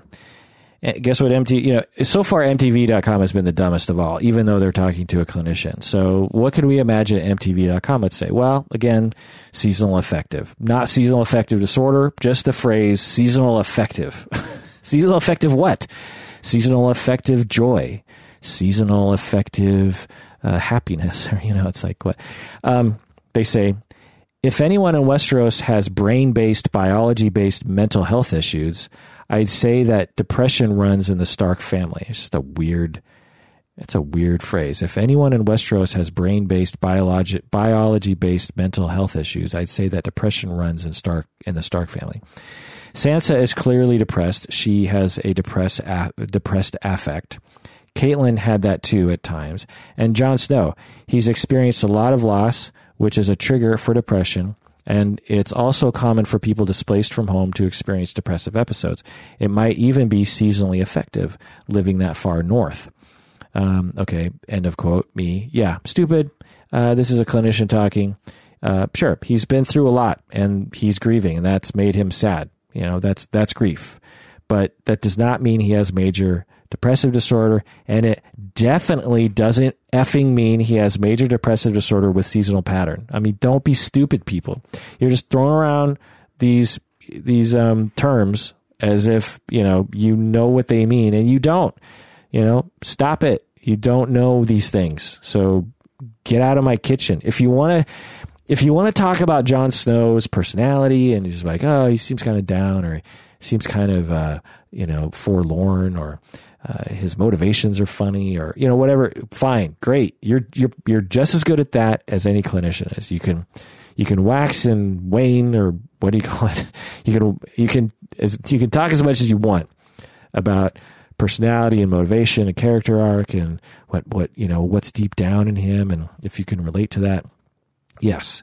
Go for it. I love that stuff. In fact uh, I watched that TV show that's right after Game of Thrones. You know, there's a there's a TV show that comes. So if you know when you when a new Game of Thrones episode comes out, immediately after there's this there's I, there's this TV show on I think it's HBO that talks about the episode, these people, and um, I love all that stuff. But if you're going to come into my world, the mental health world, and you're going to start throwing around these terms, um, stop it because you clearly do not know what you're doing. Internet, uh, you just you just don't know what you're doing. Okay, okay.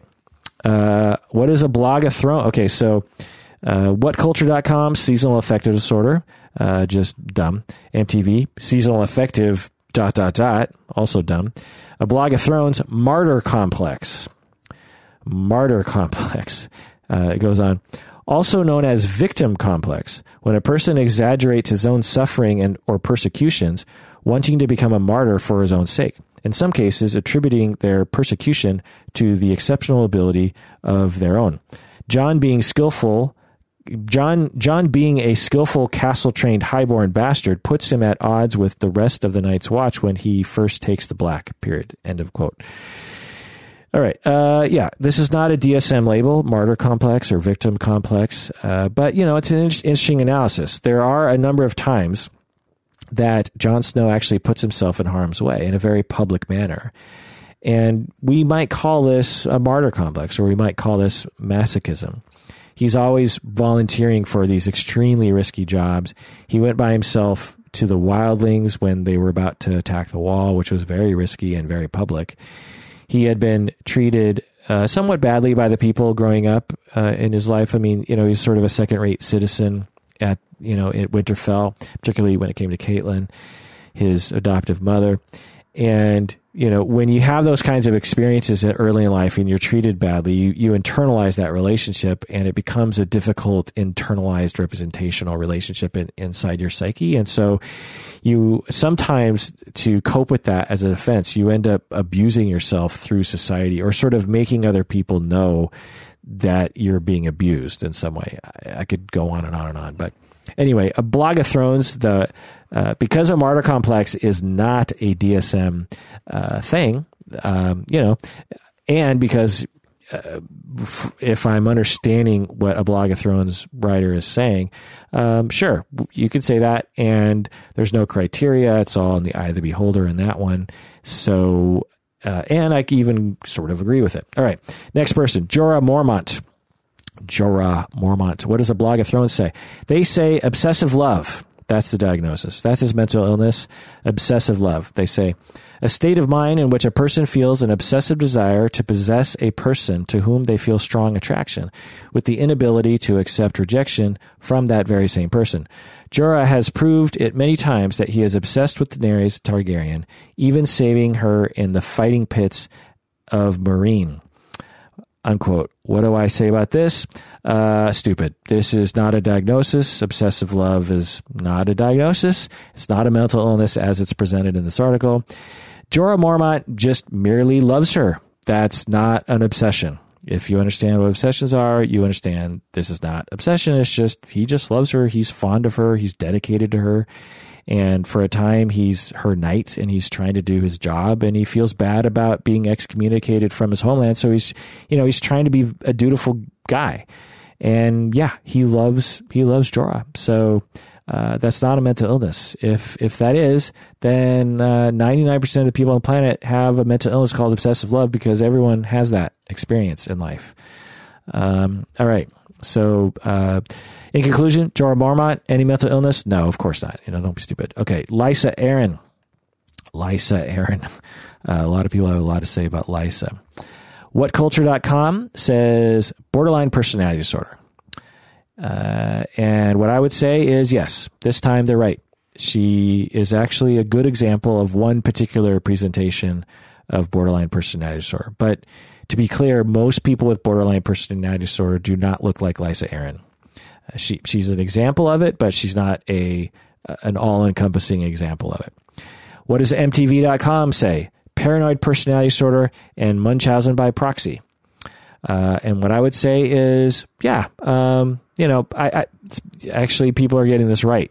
Um, you know, paranoid personality disorder, I would say, is a possible differential when it comes to borderline personality disorder and Lysa Arryn. You know, could be, but I think borderline is a better diagnosis.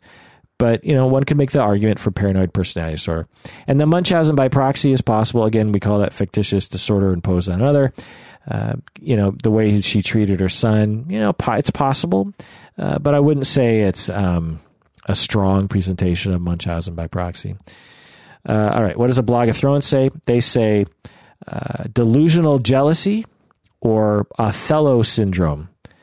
Uh, so delusional jealousy and Othello syndrome. Um, what do I have to say about that? Uh, that's stupid. Those aren't mental illnesses. I've never even heard of them. I, I, I guess I could imagine what Othello syndrome is. I guess it's referring to Othello in the Shakespearean play. Uh, delusional jealousy. No, Lysa Arryn is not delusional. Uh, she's jealous, but she's not delusional. She's justifiably jealous. and uh, uh, Othello syndrome. I mean, come on. Um, so, conclusion about Lysa Arryn. Yeah, I would say uh, you know a good a good candidate for borderline personality disorder. Uh, is she a typical borderline personality? no, because she's um, I don't know. She's she's quite aggressive and she's quite uh, mean to people.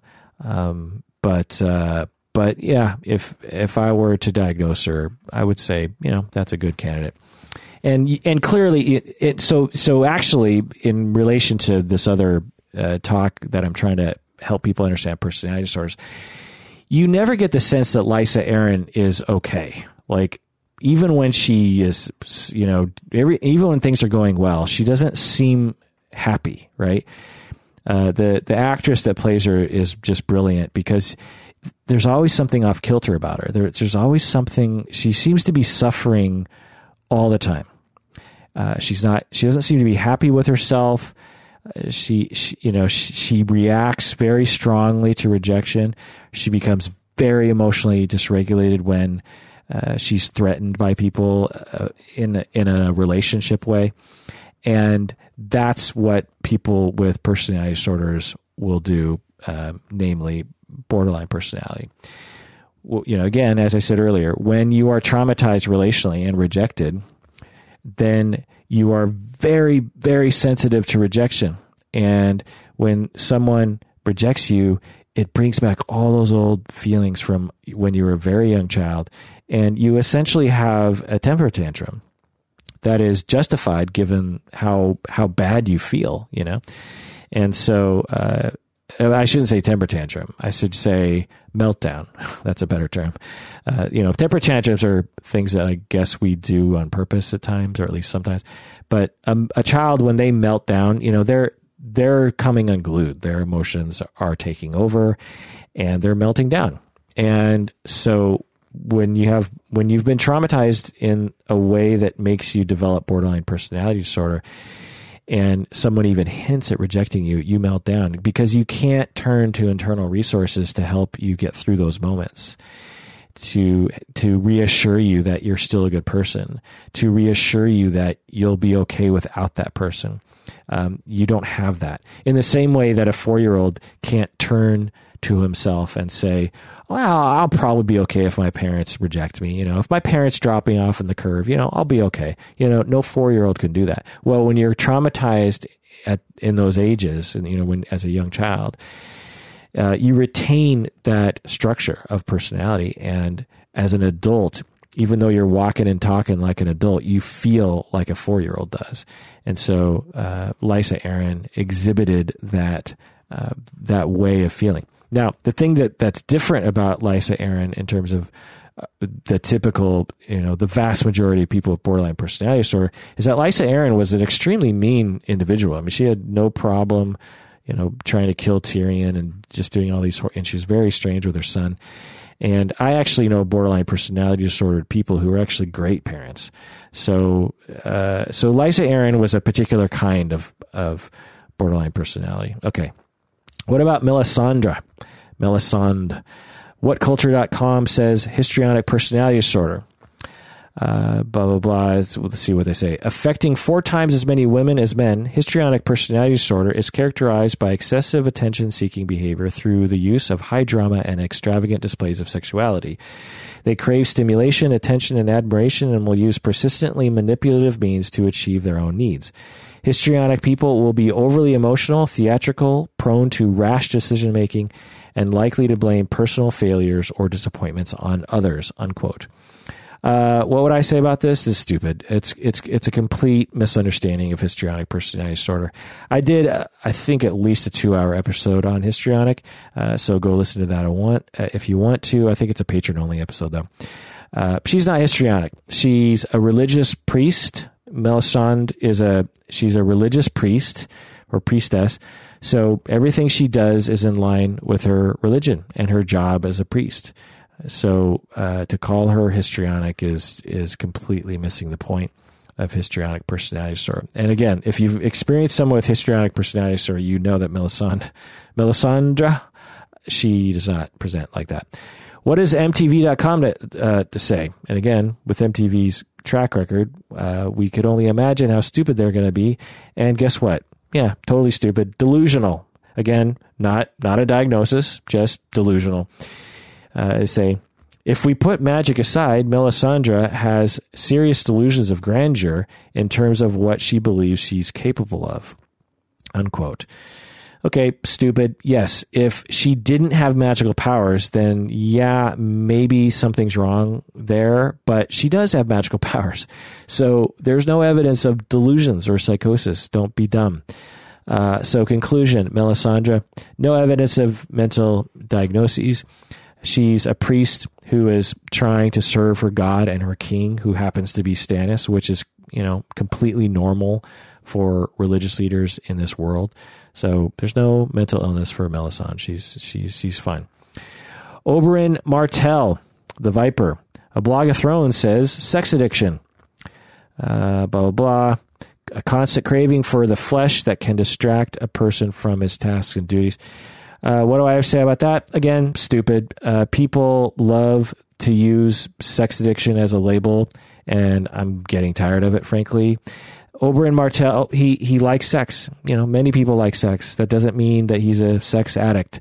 In our world, many people like to watch football, right? In in our world, right? In our American football, a lot of people like to watch American football, but that doesn't mean mean that they're football addicts you know uh, and just because he likes to have sex i mean we don't even know how much he how much sex he was having i mean i suppose if he was having sex 16 hours a day then you know maybe but uh, we don't uh, he just you know he he likes sex he's from dorne they seem like a very sensual people um, uh, you know, of the things that these royals were getting involved in, I would say sex is, you know, uh, one of the l- least harmful things that people are getting involved in.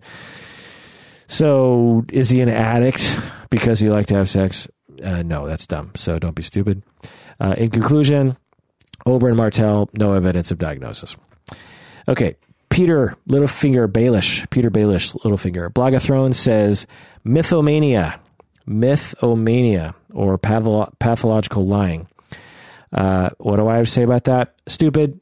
The term pathological lying usually refers to people who lie for seemingly no reason or who, uh, you know, it's almost a compulsion to them. And it's usually, in my experience, the result of major attachment injuries um, and or child abuse. Littlefinger is playing the Game of Thrones, right? Just like everyone else is. But he's playing to his strengths. He's using his intellect and his guile just like Robert Baratheon played to his strengths as a fierce warrior to become king, right?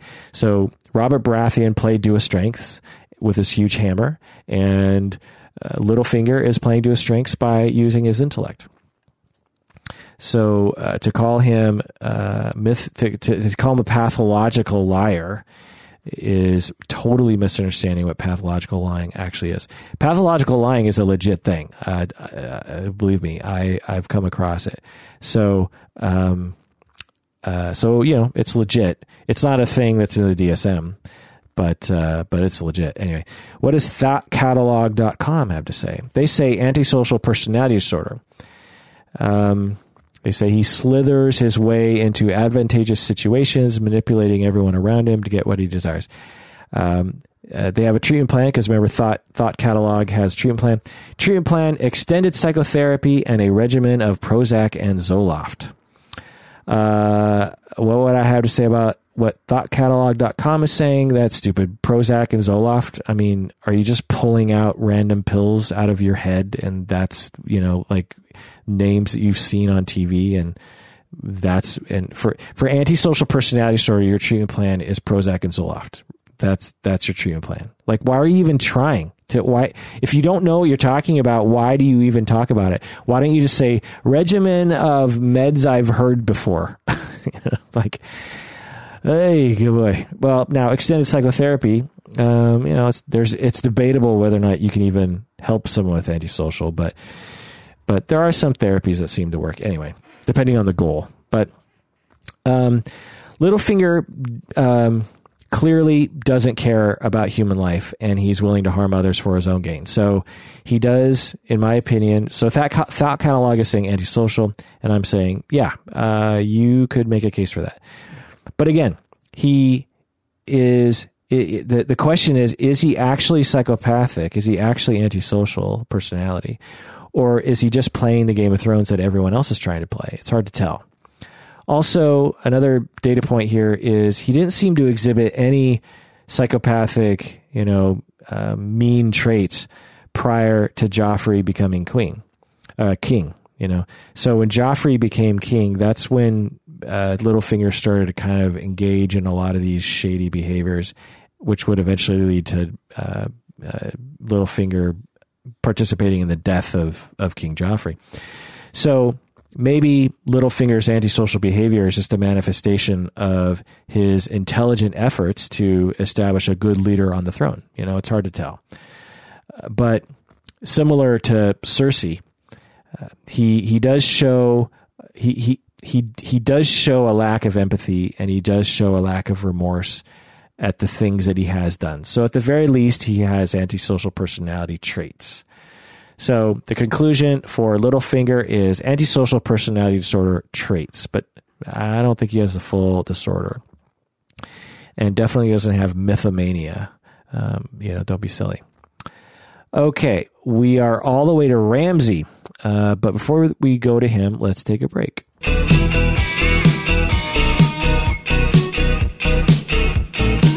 All right, welcome back. We're back from the break and we're talking about Ramsay on this marathon episode in which I talk about the various stupid stuff that's being said on the internet and I provide my own opinion.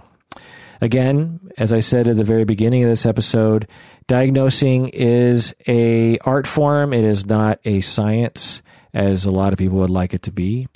It is highly in the eye of the beholder. It is it is you know subject to uh, subjectivity and to opinion, and so I am providing mine. Uh, but as I also said at the beginning of this episode, there are things that the vast majority of clinicians would laugh at, and I'm trying to exhibit that laughing in this episode. okay, Ramsay. A blog of Thrones says antisocial personality disorder and Thought Catalog says sexual sadism disorder. And I will say that these guys are getting it right. Uh, it appears that when someone is off the charts problematic, then the internet actually manages to get it right. Uh, I don't know why that is, but that seems to be the pattern. So, a blog of Thrones, uh, a blog of Thrones, antisocial personality disorder, thought catalog, sexual sadism, sadism disorder. So yeah, in my opinion, Ramsay had sexual sadism disorder along with sadistic personality disorder, which isn't in the DSM, but sexual sadism disorder is. Since Ramsay demonstrated marked pleasure and complete lack of remorse from the suffering of others. He also suffered from antisocial personality disorder, which is in the DSM 5, or psychopathic personality disorder, which is not, uh, which are both related to sadism and sexual sadism.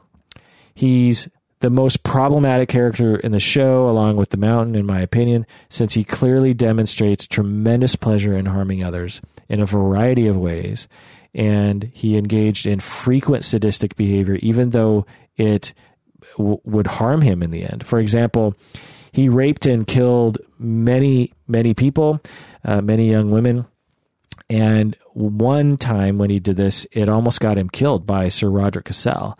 So he enjoyed raping and killing women even when it didn't help him.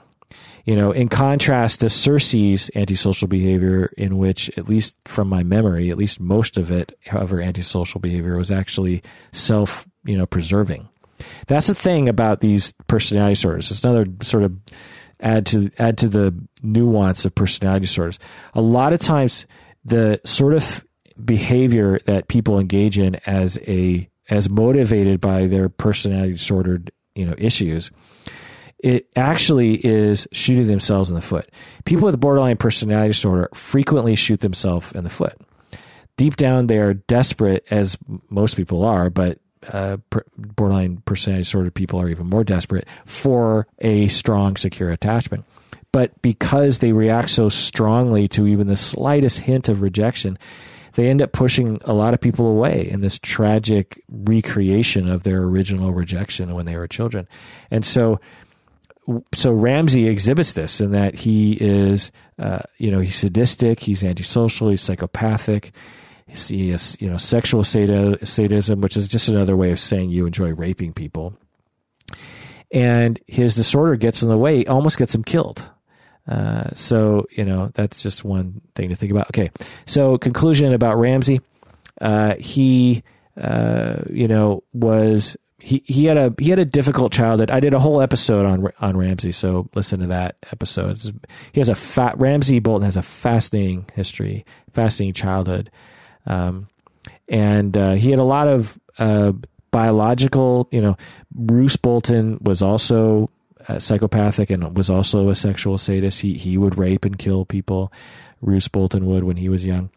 Uh, so uh, Ramsay may have gotten that uh, set of genes that sort of set up an epigenetic situation to create uh, that sort of personality. Plus, he experienced you know a lot of difficulties as a child. So, uh, which is common for people with these kinds of disorders. So the conclusion is Ramsay has antisocial personality disorder and sexual sadism disorder in a big way. Uh, it's one of the more obvious cases in a Game of Thrones or a Song of Ice and Fire. All right, Robin Arryn, Lysa Arryn's uh, young boy, Robin Arryn, sweet Robin. A blogofthrones.com says Oedipus complex. Oedipus complex. Quote, when a child has too much affection towards the parent of the opposite sex and resentment, even jealousy toward the parent of the same one. All right, what do I have to say about it? Sure. Um, it's not an actual mental illness, Oedipus complex. It's not, uh, it's never been in the DSM. So, uh, you know, it's one of those psychobabble terms that can mean a lot of different things. And a blog of thrones is not using this term in a bad way. Actually, it's it's you know it's a little close to the mark. Or I, I wouldn't be surprised that some some classic psychoanalysts wouldn't use this term to uh, explore Robin Arryn's personality. Um, so you know, the, the idea is is that because his mother is disturbed, he's he, he becomes stuck in this early stage of development, this this Oedipal development stage, and he is he remains as an older boy. He remains very dependent on his mother, as if he still was an infant. So, uh, Oedipus complex you could apply. So, a blog of thrones again every once in a while uh, or a broken clock is right twice a day. anyway, Blog of Thrones got it right. Oedipus, I mean, not right, right, but uh, because a Blog of Thrones, if I remember right, is trying to present what they called, I think, medical conditions. And Oedipus complex is definitely not a medical condition, and it's actually also not a mental illness. Okay, Sansa. What do we say about Sansa? Well, whatculture.com whatculture.com says no that she's sane. Uh, a blog of thrones says masochism. Quote when a person obtains any sort of gain through tolerating mental or physical abuse from someone close to them. I just want to read this again because this is one of the uh, this is this is so dumb uh, but in in a different way that I won't laugh at it. I'm just going to. It makes me angry, actually. So, a blog of Thrones says masochism. Sansa suffers from masochism because she's a person who gains, uh, who who gets a gain, who gets something out of mental or physical abuse from someone close to them. Uh, it, I'm sure you understand how utterly stupid and offensive this is. Masochism, uh, Sansa being raped by uh, Ramsay is, you know, she gets she gets something out of this. What sort of effing gain did Sansa get from being repeatedly raped and abused by Ramsay? This is idiotic, offensive, victim blaming, uh, terrible, dumb. Uh, what? Masochistic? Sansa is masochistic. She gets, I mean, she's being abused. That's true. Uh, she's being traumatized. That's true. But she, she, you're, you're, you're to claim that Sansa's getting something out of being, it sounds like a, sounds like a projection from whoever's writing this. Like, like you have some sick thing where you want Sansa to get a get something out of. Uh, there's it's just gross. Let's move on. Well, no. Let me conclude. Sansa, no, no mental illness. Don't be stupid. Okay, Sandor the Hound Clegane. Sandor Clegane the Hound. Again, I did a whole episode on him. Go listen to that if you want. A blog of Thrones says post traumatic stress disorder. Psychology Today says post traumatic stress disorder and alcohol use disorder. What do I say? Uh, yeah, they actually got this right. Blog of Thrones and Psychology Today actually got this right. Sandor clearly suffered from PTSD related to the ongoing extreme abuse he received from his older brother, Gregor Clegane. When he encountered the threat of fire, he consistently showed signs of PTSD, actual signs of PTSD. So that's remember I was talking about people talking about Arya has PTSD. If you if you want, you know, now Sandor doesn't have a he doesn't we don't have a full assessment on Sandor, but the reaction that Sandor has when when he when he encounters fire when um, King's Landing is being attacked by Stannis and all those people, and there's there's a, a, a burning fire or there's all the wildfire. Anyway, Sandor even though he's a brave, courageous, fierce warrior, he freaked out and ran. And not and where did he run? He ran he ran to Sansa. He, he ran to Sansa and he said, "Sansa, let's get out of here." And Sansa's like, "No." And then he left. He just got out of town. I mean, that's how that's how distressful that was for him. He was he was it was so distressful to him seeing all that fire that he just he needed to escape you know, it was like a claustrophobia feeling. So yeah, that that that's an example of physiological, likely physiological, but at least psychological distress as a result of the memory of the trauma being triggered. You know, his his older brother smashed his face into a burning fire, which resulted in massive disfiguring of his face. And so from that point forward, whenever he sees fire now, he that that deep trauma is triggered in him and he has a reaction. So, uh, so yeah, I, it, we don't have the full, all the uh, criteria necessary endorsed for PTSD, but we have, I think, enough to say, yeah, probably PTSD. Um, Sandor does not fit criteria for psychopathy or sadism since he demonstrated empathy and remorse mainly for Sansa and Arya, and he didn't seem to harm others for pleasure. However, other clinicians could apply the label of antisocial personality disorder or psychopathy or sadism because he exhibited callousness and some pleasure upon harming others. But in my opinion, that attitude was likely part of his job, similar to someone in the military during wartime. And uh, also, Sandor used alcohol to cope with stress, which would likely justify the label of alcohol use disorder, but we don't really know because we don't have all the data. So, in conclusion, the hound suffers from likely PTSD, showed you know definite signs of that, uh, and one could make the argument of antisocial personality disorder and sadism, um, not sexual sadism, but just general sadism, and uh, there's likely a case of alcohol use disorder. All right, moving on to Stannis Baratheon. A blog of Thrones diagnoses him with stubbornness. Stubbornness is a mental illness. Uh, no, it's not. Sure, he's stubborn, but so is everyone else in this story. If anyone if anyone in this story deserves to be stubborn, it's him. He was the rightful king since Robert died, and Robert didn't have any legitimate heirs. So the crown was supposed to pass to him. And uh, if anyone was supposed to be quote unquote stubborn, it's him. Plus, he almost won. His stubbornness, you know, what you were labeling stubborn, was actually uh, instrumental in helping him almost win. If Winter had been a little slower, or if he had managed to beat Ramsay, he might have kept marching south and gaining more power, and and you know uh, everything might have worked out for him. So, uh, you know, one one person's stubborn is another person's determination. You know, um, and I was I was kind of pulling for Stannis until he killed his daughter, right? But uh, and of course George Martin loves to make people suffer, so uh, of course Stan, Stannis had to lose to Ramsay. All right, uh, let's move to Theon Greyjoy. Again, I did a full episode on Theon, so go check that out. What does MTV.com have to say about Theon Greyjoy? They say, quote unquote, complete break with reality, unquote. So that's their diagnosis. Again, a clinician was helping them write this. Complete break with reality. What in the world does that mean? Does that mean psychosis? Does that mean delusional? I don't know. Uh, it's not a diagnosis. It's not complete break with reality. Is not in the DSM. So uh, that's that's stupid. Plus, the basis of it is also dumb, which I'll get into in a second.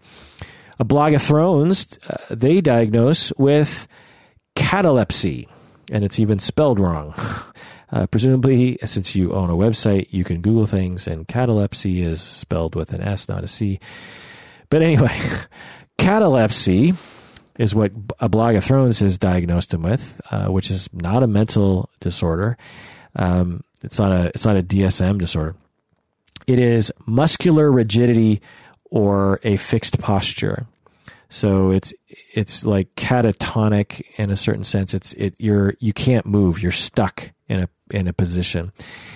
And what uh, Theon Greyjoy was was was had rigid muscles and a fixed posture. Um, what are you even talking about? Psychology Today diagnoses Theon Greyjoy with narcissistic personality disorder, Stockholm syndrome, and dissociative disorder. Um, you could make a case for narcissistic personality disorder given the way that he was acting when he was younger. Uh, I wouldn't say he meets the, meets the full criteria, but you know you could you could make a case uh, depending on your definition of that personality disorder. Stockholm syndrome, absolutely. I'll get into more of that in a second. Dissociative disorder, no, uh, and I'll get into that. So Psychology Today got I, I think one and a half out of three. Uh, whatculture.com, they diagnose uh, Theon Greyjoy with psychotic break, which isn't a diagnosis. They they diagnosed Theon Greyjoy with dissociative identity disorder. They diagnosed Theon Greyjoy with PTSD and Stockholm syndrome. Okay, so let's get into this. Yes, he clearly suffered from a tremendous amount of physical and emotional trauma, but it's hard to tell if he meets criteria for PTSD we don't see him getting triggered. We see him anxious, we see him scared, but that's not enough for us to apply the label of PTSD. Um, really, his his syndrome is more akin to Stockholm syndrome. You know, the the experience of um, that abused spouses will sometimes go through, and that he became submissive to the abusive person to save his life. Again, uh, not in the DSM uh, Stockholm syndrome. He also lost his identity as a result of the trauma, uh, not as a result of the well. Anyway, he he lost his identity as a result of being tortured by Ramsay, which can happen when an abuser punishes identity congruent thoughts and behavior. So when it, whenever Theon said, you know, I'm Theon, uh, he would get punished, and when he said I'm Reek, he was rewarded. Uh, this was exacerbated, I think, by the pressure Theon experienced from his father, sister, and other people, you know, other Ironborn, to be ruthless and psychopathic, which was counter to a sense of morality. So he he had to do all these like atrocities, which were not really his thing. And this resulted in immense guilt and shame that contributed to him believing that he deserved to be punished by losing his identity. However, this was mainly what was presented to us in the TV show. In the books, it's less clear that he was remorseful. So, um, so again, getting in a narcissistic personality disorder, sure, uh, um, traits maybe, but I wouldn't say the full blown disorder. Again, if you have seen full blown narcissistic personality disorder, you would definitely not think young Theon exhibited that that presentation. Also, uh, Psychology Today said dissociative disorder, and WhatCulture.com said dissociative identity disorder. And I just have to say that's like so dumb. Uh, clearly, you do not understand dissociative identity disorder. And um, uh, WhatCulture.com says psychotic break. Uh, MTV.com says complete break with reality. No, it, it's not psychotic. If someone abuses you to the point where you have to adopt a mindset that you that you are now reek and that you deserve to be punished. And this is day in and day out. If if you adopt that, that's not dissociative identity disorder. And again, this is just another example of how the internet is stupid, and frankly, how some clinicians writing on the internet are stupid.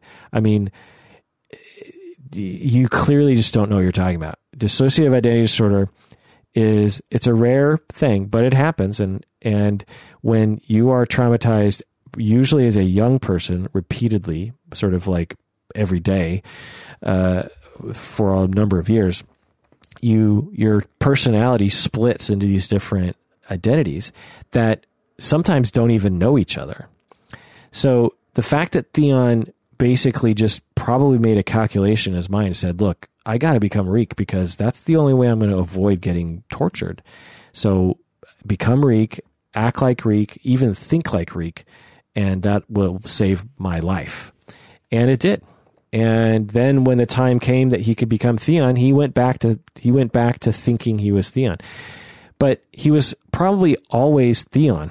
He just was internally sort of adopting a character to survive. And that's not dissociative identity disorder. Don't be dumb.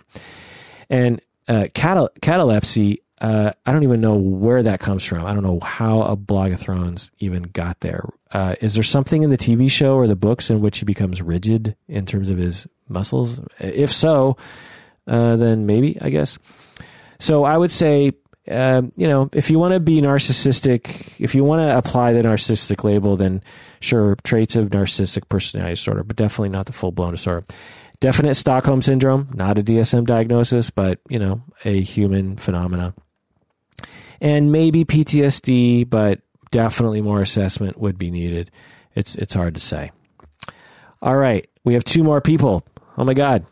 We have Tyrion and we have Tywin Lannister. Let's talk about Tyrion first. WhatCulture.com calls him alcoholic. MTV.com calls him alcoholic narcissist. That's that's the diagnosis, alcoholic narcissist. A blogofthrones.com says Napoleon slash small man syndrome.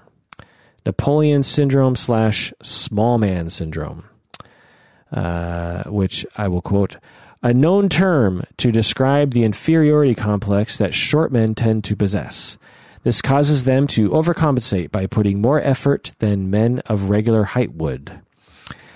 Uh, end quote. What in the world are you talking about, Blog of Thrones? That is the dumbest thing. Napole- it's not a known term. Known term to who? Uh, the internet? Napoleon sy- syndrome? Small man syndrome? Uh, this is one of those, you know, offensive stereotypes. You're you're short, you're little, and that automatically makes you have this Napoleon syndrome. Um, plus, you know, Tyrion's a legit dude. Like he has legit um, powers. You know, he's smart and he's diplomatic and he cares about people and uh, you know he's trying to be bigger than I don't know. I don't even know what you're saying. Napoleon complex like this is dumb. Uh, thoughtcatalog.com alcoholism. And again, since this site provides treatment plans, 90 days of alcohol rehab. 90 days of alcohol rehab. All right, what do I think? Well, as with Cersei, it's hard to tell what his drinking is really like in real life. You know, yeah, he drinks a lot, just like Cersei, but more assessment would be needed to see if he fit criteria. I mean, let's look at the actual criteria for alcohol use disorder. So, um, there are different degrees. So, uh, if it, so, you can, but you need at least two of the following: taken in larger amounts than intended. Has has has Tyrion ever taken larger amounts of wine than intended? You know, I don't know if we know that. I don't know if we know the answer to that. Persistent desire to use or unsuccessful efforts to cut back. So, has he ever tried to cut back and failed at cutting back?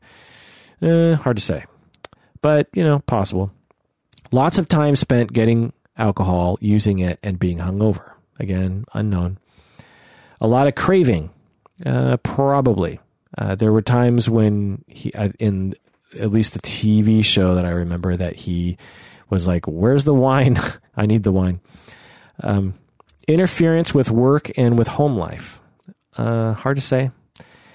You he uses in the face of consequences. That's unknown to me.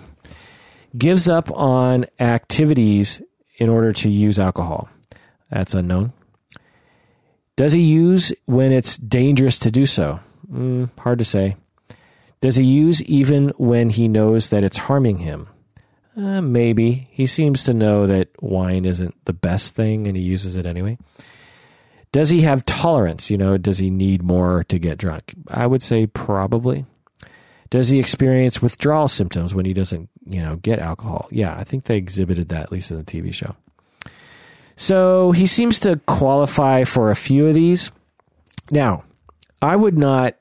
So uh, the the DSM five, the new DSM five, uh, the criteria for substance disorders, they have a very low threshold. So, in order to qualify for the mild version of alcohol use disorder, you only need two of these criteria to be met. Moderate is four to five, and six plus is severe. So, again, I just I just want to say this to you out there: uh, if you if you drink alcohol and you and and you qualify for two of these eleven criteria, then you have a mental illness. So again, I just want to, which which I don't agree with, by the way. I think DSM five set the criteria way too fucking low. But anyway, so out of the eleven criteria, if you say yes, or even you know kind of and maybe to these, then you have to admit to yourself that according to DSM five, you have you have alcohol use disorder. Uh, one, do you take in larger amounts than intended? You know, do you ever say, ah, tonight I'll have two drinks and you, instead you take three? Has that happened to you? Number two, persistent desire to use or unsuccessful efforts to cut back. Have you ever tried to cut back? Like, oh, okay, I'm not going to drink as much for the next, you know, few months. And then you, you don't succeed at that goal. Has that ever happened to you? Number three, lots of time spent getting alcohol, lots of time spent using it, and lots, lots of time being spent hungover. So it's sort of a higher threshold uh, thing. So, you know, uh, number four, craving. Have you ever craved alcohol? Like, boy, I need a drink. Or, you know, you're just like, oh man, I can't wait to go out with my friends and have a drink. Or, you know, I need a beer. You know, has that ever happened to you? Uh, number five, interference with work and home. Has your drinking ever made it uh, difficult to be in your relationship or difficult to work or difficult for your, um, you know, home life? Number six, have you ever used in the face of consequences? Drinking more than one or two drinks, most of us understand that's not good for our health, right? So have you ever done that? Number seven, give up on activities to use. So this is sort of a higher level threat uh, criteria criterion too. You know, have you ever, for instance, not gone to a birthday party because you wanted to stay home and drink or something? Uh, number eight, do you ever drink alcohol when it's dangerous to do so. Uh, like, have you ever driven drunk or, or drank when you knew you had to drive home? Has that ever happened to you? Number nine, do you ever drink alcohol when you know it's harming you? So it's similar to the one I was saying before. Number 10, do you have a tolerance? Do you, do you need to drink more now than you used to, um, to, to feel a buzz? You know, Number 11, have you ever experienced withdrawal symptoms, which is basically a hangover? Um, so if you have said, so I don't know how, if you counted how many said yes, but if you said yes two or three times, then you have mild alcohol use disorder. If you said yes four to five, then you have moderate.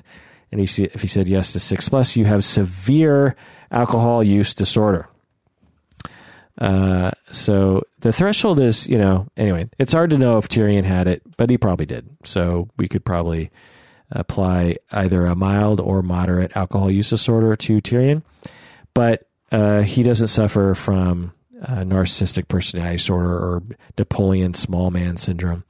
Uh, you know, as with Cersei and as with Jaime and as with you know a lot of these people, they are they are legitimately important people. And Tyrion Lannister thinking that he is smart, thinking that he's important, it's true. He is important and he is smart. And so uh, I wouldn't say he has narcissistic personality disorder. Again, uh, don't be dumb. Okay, Tywin Lannister. Tywin Lannister. A blog of Thrones says megalomania. Megalomania because, quote, ruthless, amoral, high ambitious, ruthless, amoral, highly ambitious, but with a thirst and lust for power, unquote. Uh, what do I say about that? Megalomania is not a diagnosis, and uh, it's really true for many of the people in Game of Thrones that they're ruthless and ambitious and they lust for power. I mean, so uh, why would you apply that? Tywin isn't acting really any different than anyone else would in his position. It's it's it's everyone has their job. You know, it, what that this is all based on medieval Europe, right? And for those houses, when you are in charge of a major house, it's your job to sustain the house. And if that means being ruthless, then that's what it means. And if you aren't ruthless, then someone else is going to take you over with Tywin, you know, specifically, just you know his story. When he was a kid, his his dad, so you know, this is Tyrion's grandfather. So Tywin, when Tywin was a kid, and and his father almost lost their seat to, of power because Tywin's father was weak and not ruthless, and a bunch of other houses, minor houses, rose up against uh, Tywin's father and almost uh, eliminated Tywin and his family from power, even from their lives. And Tywin, as a young person, actually stepped in and took over and uh, fought back these smaller houses and sustained House Lannister. So if Tywin had not been ruthless as a young person, House Lannister wouldn't exist anymore. That's what the world that they live in. The reason why Tywin is ruthless is because he has to be ruthless because the society made him into a ruthless person. So to call him a megalomaniac, like there's something wrong with him, just completely misunderstands the context. It's similar to when people will label an inner city kid who his only means of of making a living and paying for food for his family is to sell cocaine on the corner and sell you know uh, meth on the corner. Well, he's breaking the law, and you know maybe that involves being violent with rival drug people or something. Well, he has antisocial personality disorder. You know, he's he's breaking the law. He doesn't have a regard for you know other people's lives. Uh, what's wrong with this kid? You know, he has he has a mental illness. But if you understand the context that this person lives in, then you understand. Oh, it's his environment. That's that's he. This is his life. He, for whatever reason, feels as though, and and maybe true that this is his way to survive. And if he doesn't become ruthless, and if he doesn't sell drugs, and if he doesn't b- break the law, then him and his family will not survive in this environment. And so it's it's not a mental illness to survive is the point. And and Tywin Lannister is one of those people, and he does not qualify for a diagnosis. So I would say Tywin does not qualify for any DSM diagnosis. So wow, how long did, how long was that? Was that three hours? My God. Uh, let me know what you think, and I'll probably talk more in depth about other people people want me to talk about Jorah. People want me to talk about Tyrion, uh, and and I it's fun, so I probably will. Uh, but anyway, let me know what you think about all this stuff. And again, if you haven't already, please become a patron of the podcast by going to patreon.com. When you become a patron, you get access to all these really super interesting deep dives that we've done over the years. So uh, please, please, please, if you can, if you haven't already, become a patron. If you're already a patron and you up uh, and you up your situation to twenty dollars, then you will get a mug. I'm about to send out a bunch of mugs in a couple days uh, to some people who are in this category. Uh, I have to say, this mug is awesome. I use it every day, uh, not narcissistically, not only because of narcissism, because my face is on it, but also because the cup is the perfect coffee cup. The perfect handle, the perfect size. It's kind of thinner and taller, but not too thin and too tall, if that makes any sense. Also, if you can, uh, tell a tell a friend or a colleague about the podcast. I think a lot of people hear about us through word of mouth. So, if you're in a graduate training program, you know, tell tell others around you. Um, that's you know, spread the word. That's cool if you can do that. Also, if you can rate us on iTunes, that'd be cool. Uh, and let me know uh, if you rate us on iTunes, and I'll send you some swag.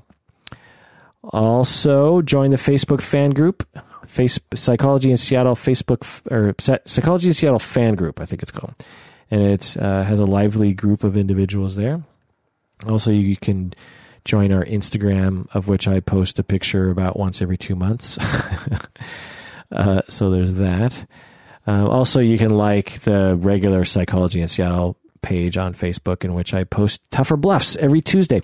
Yeah, out there, people. I know that there are people that probably don't know about this, um, but every Tuesday morning I post a tougher bluff on the Facebook page, not the Facebook fan page, but the regular Facebook page. And um, it, it's always a lively participation situation. And people in my family, including my parents, often participate. um, uh, so, anyway, uh, that is that for that episode. Thanks for sticking with it. And please take care of yourself and take care of others because we all deserve it.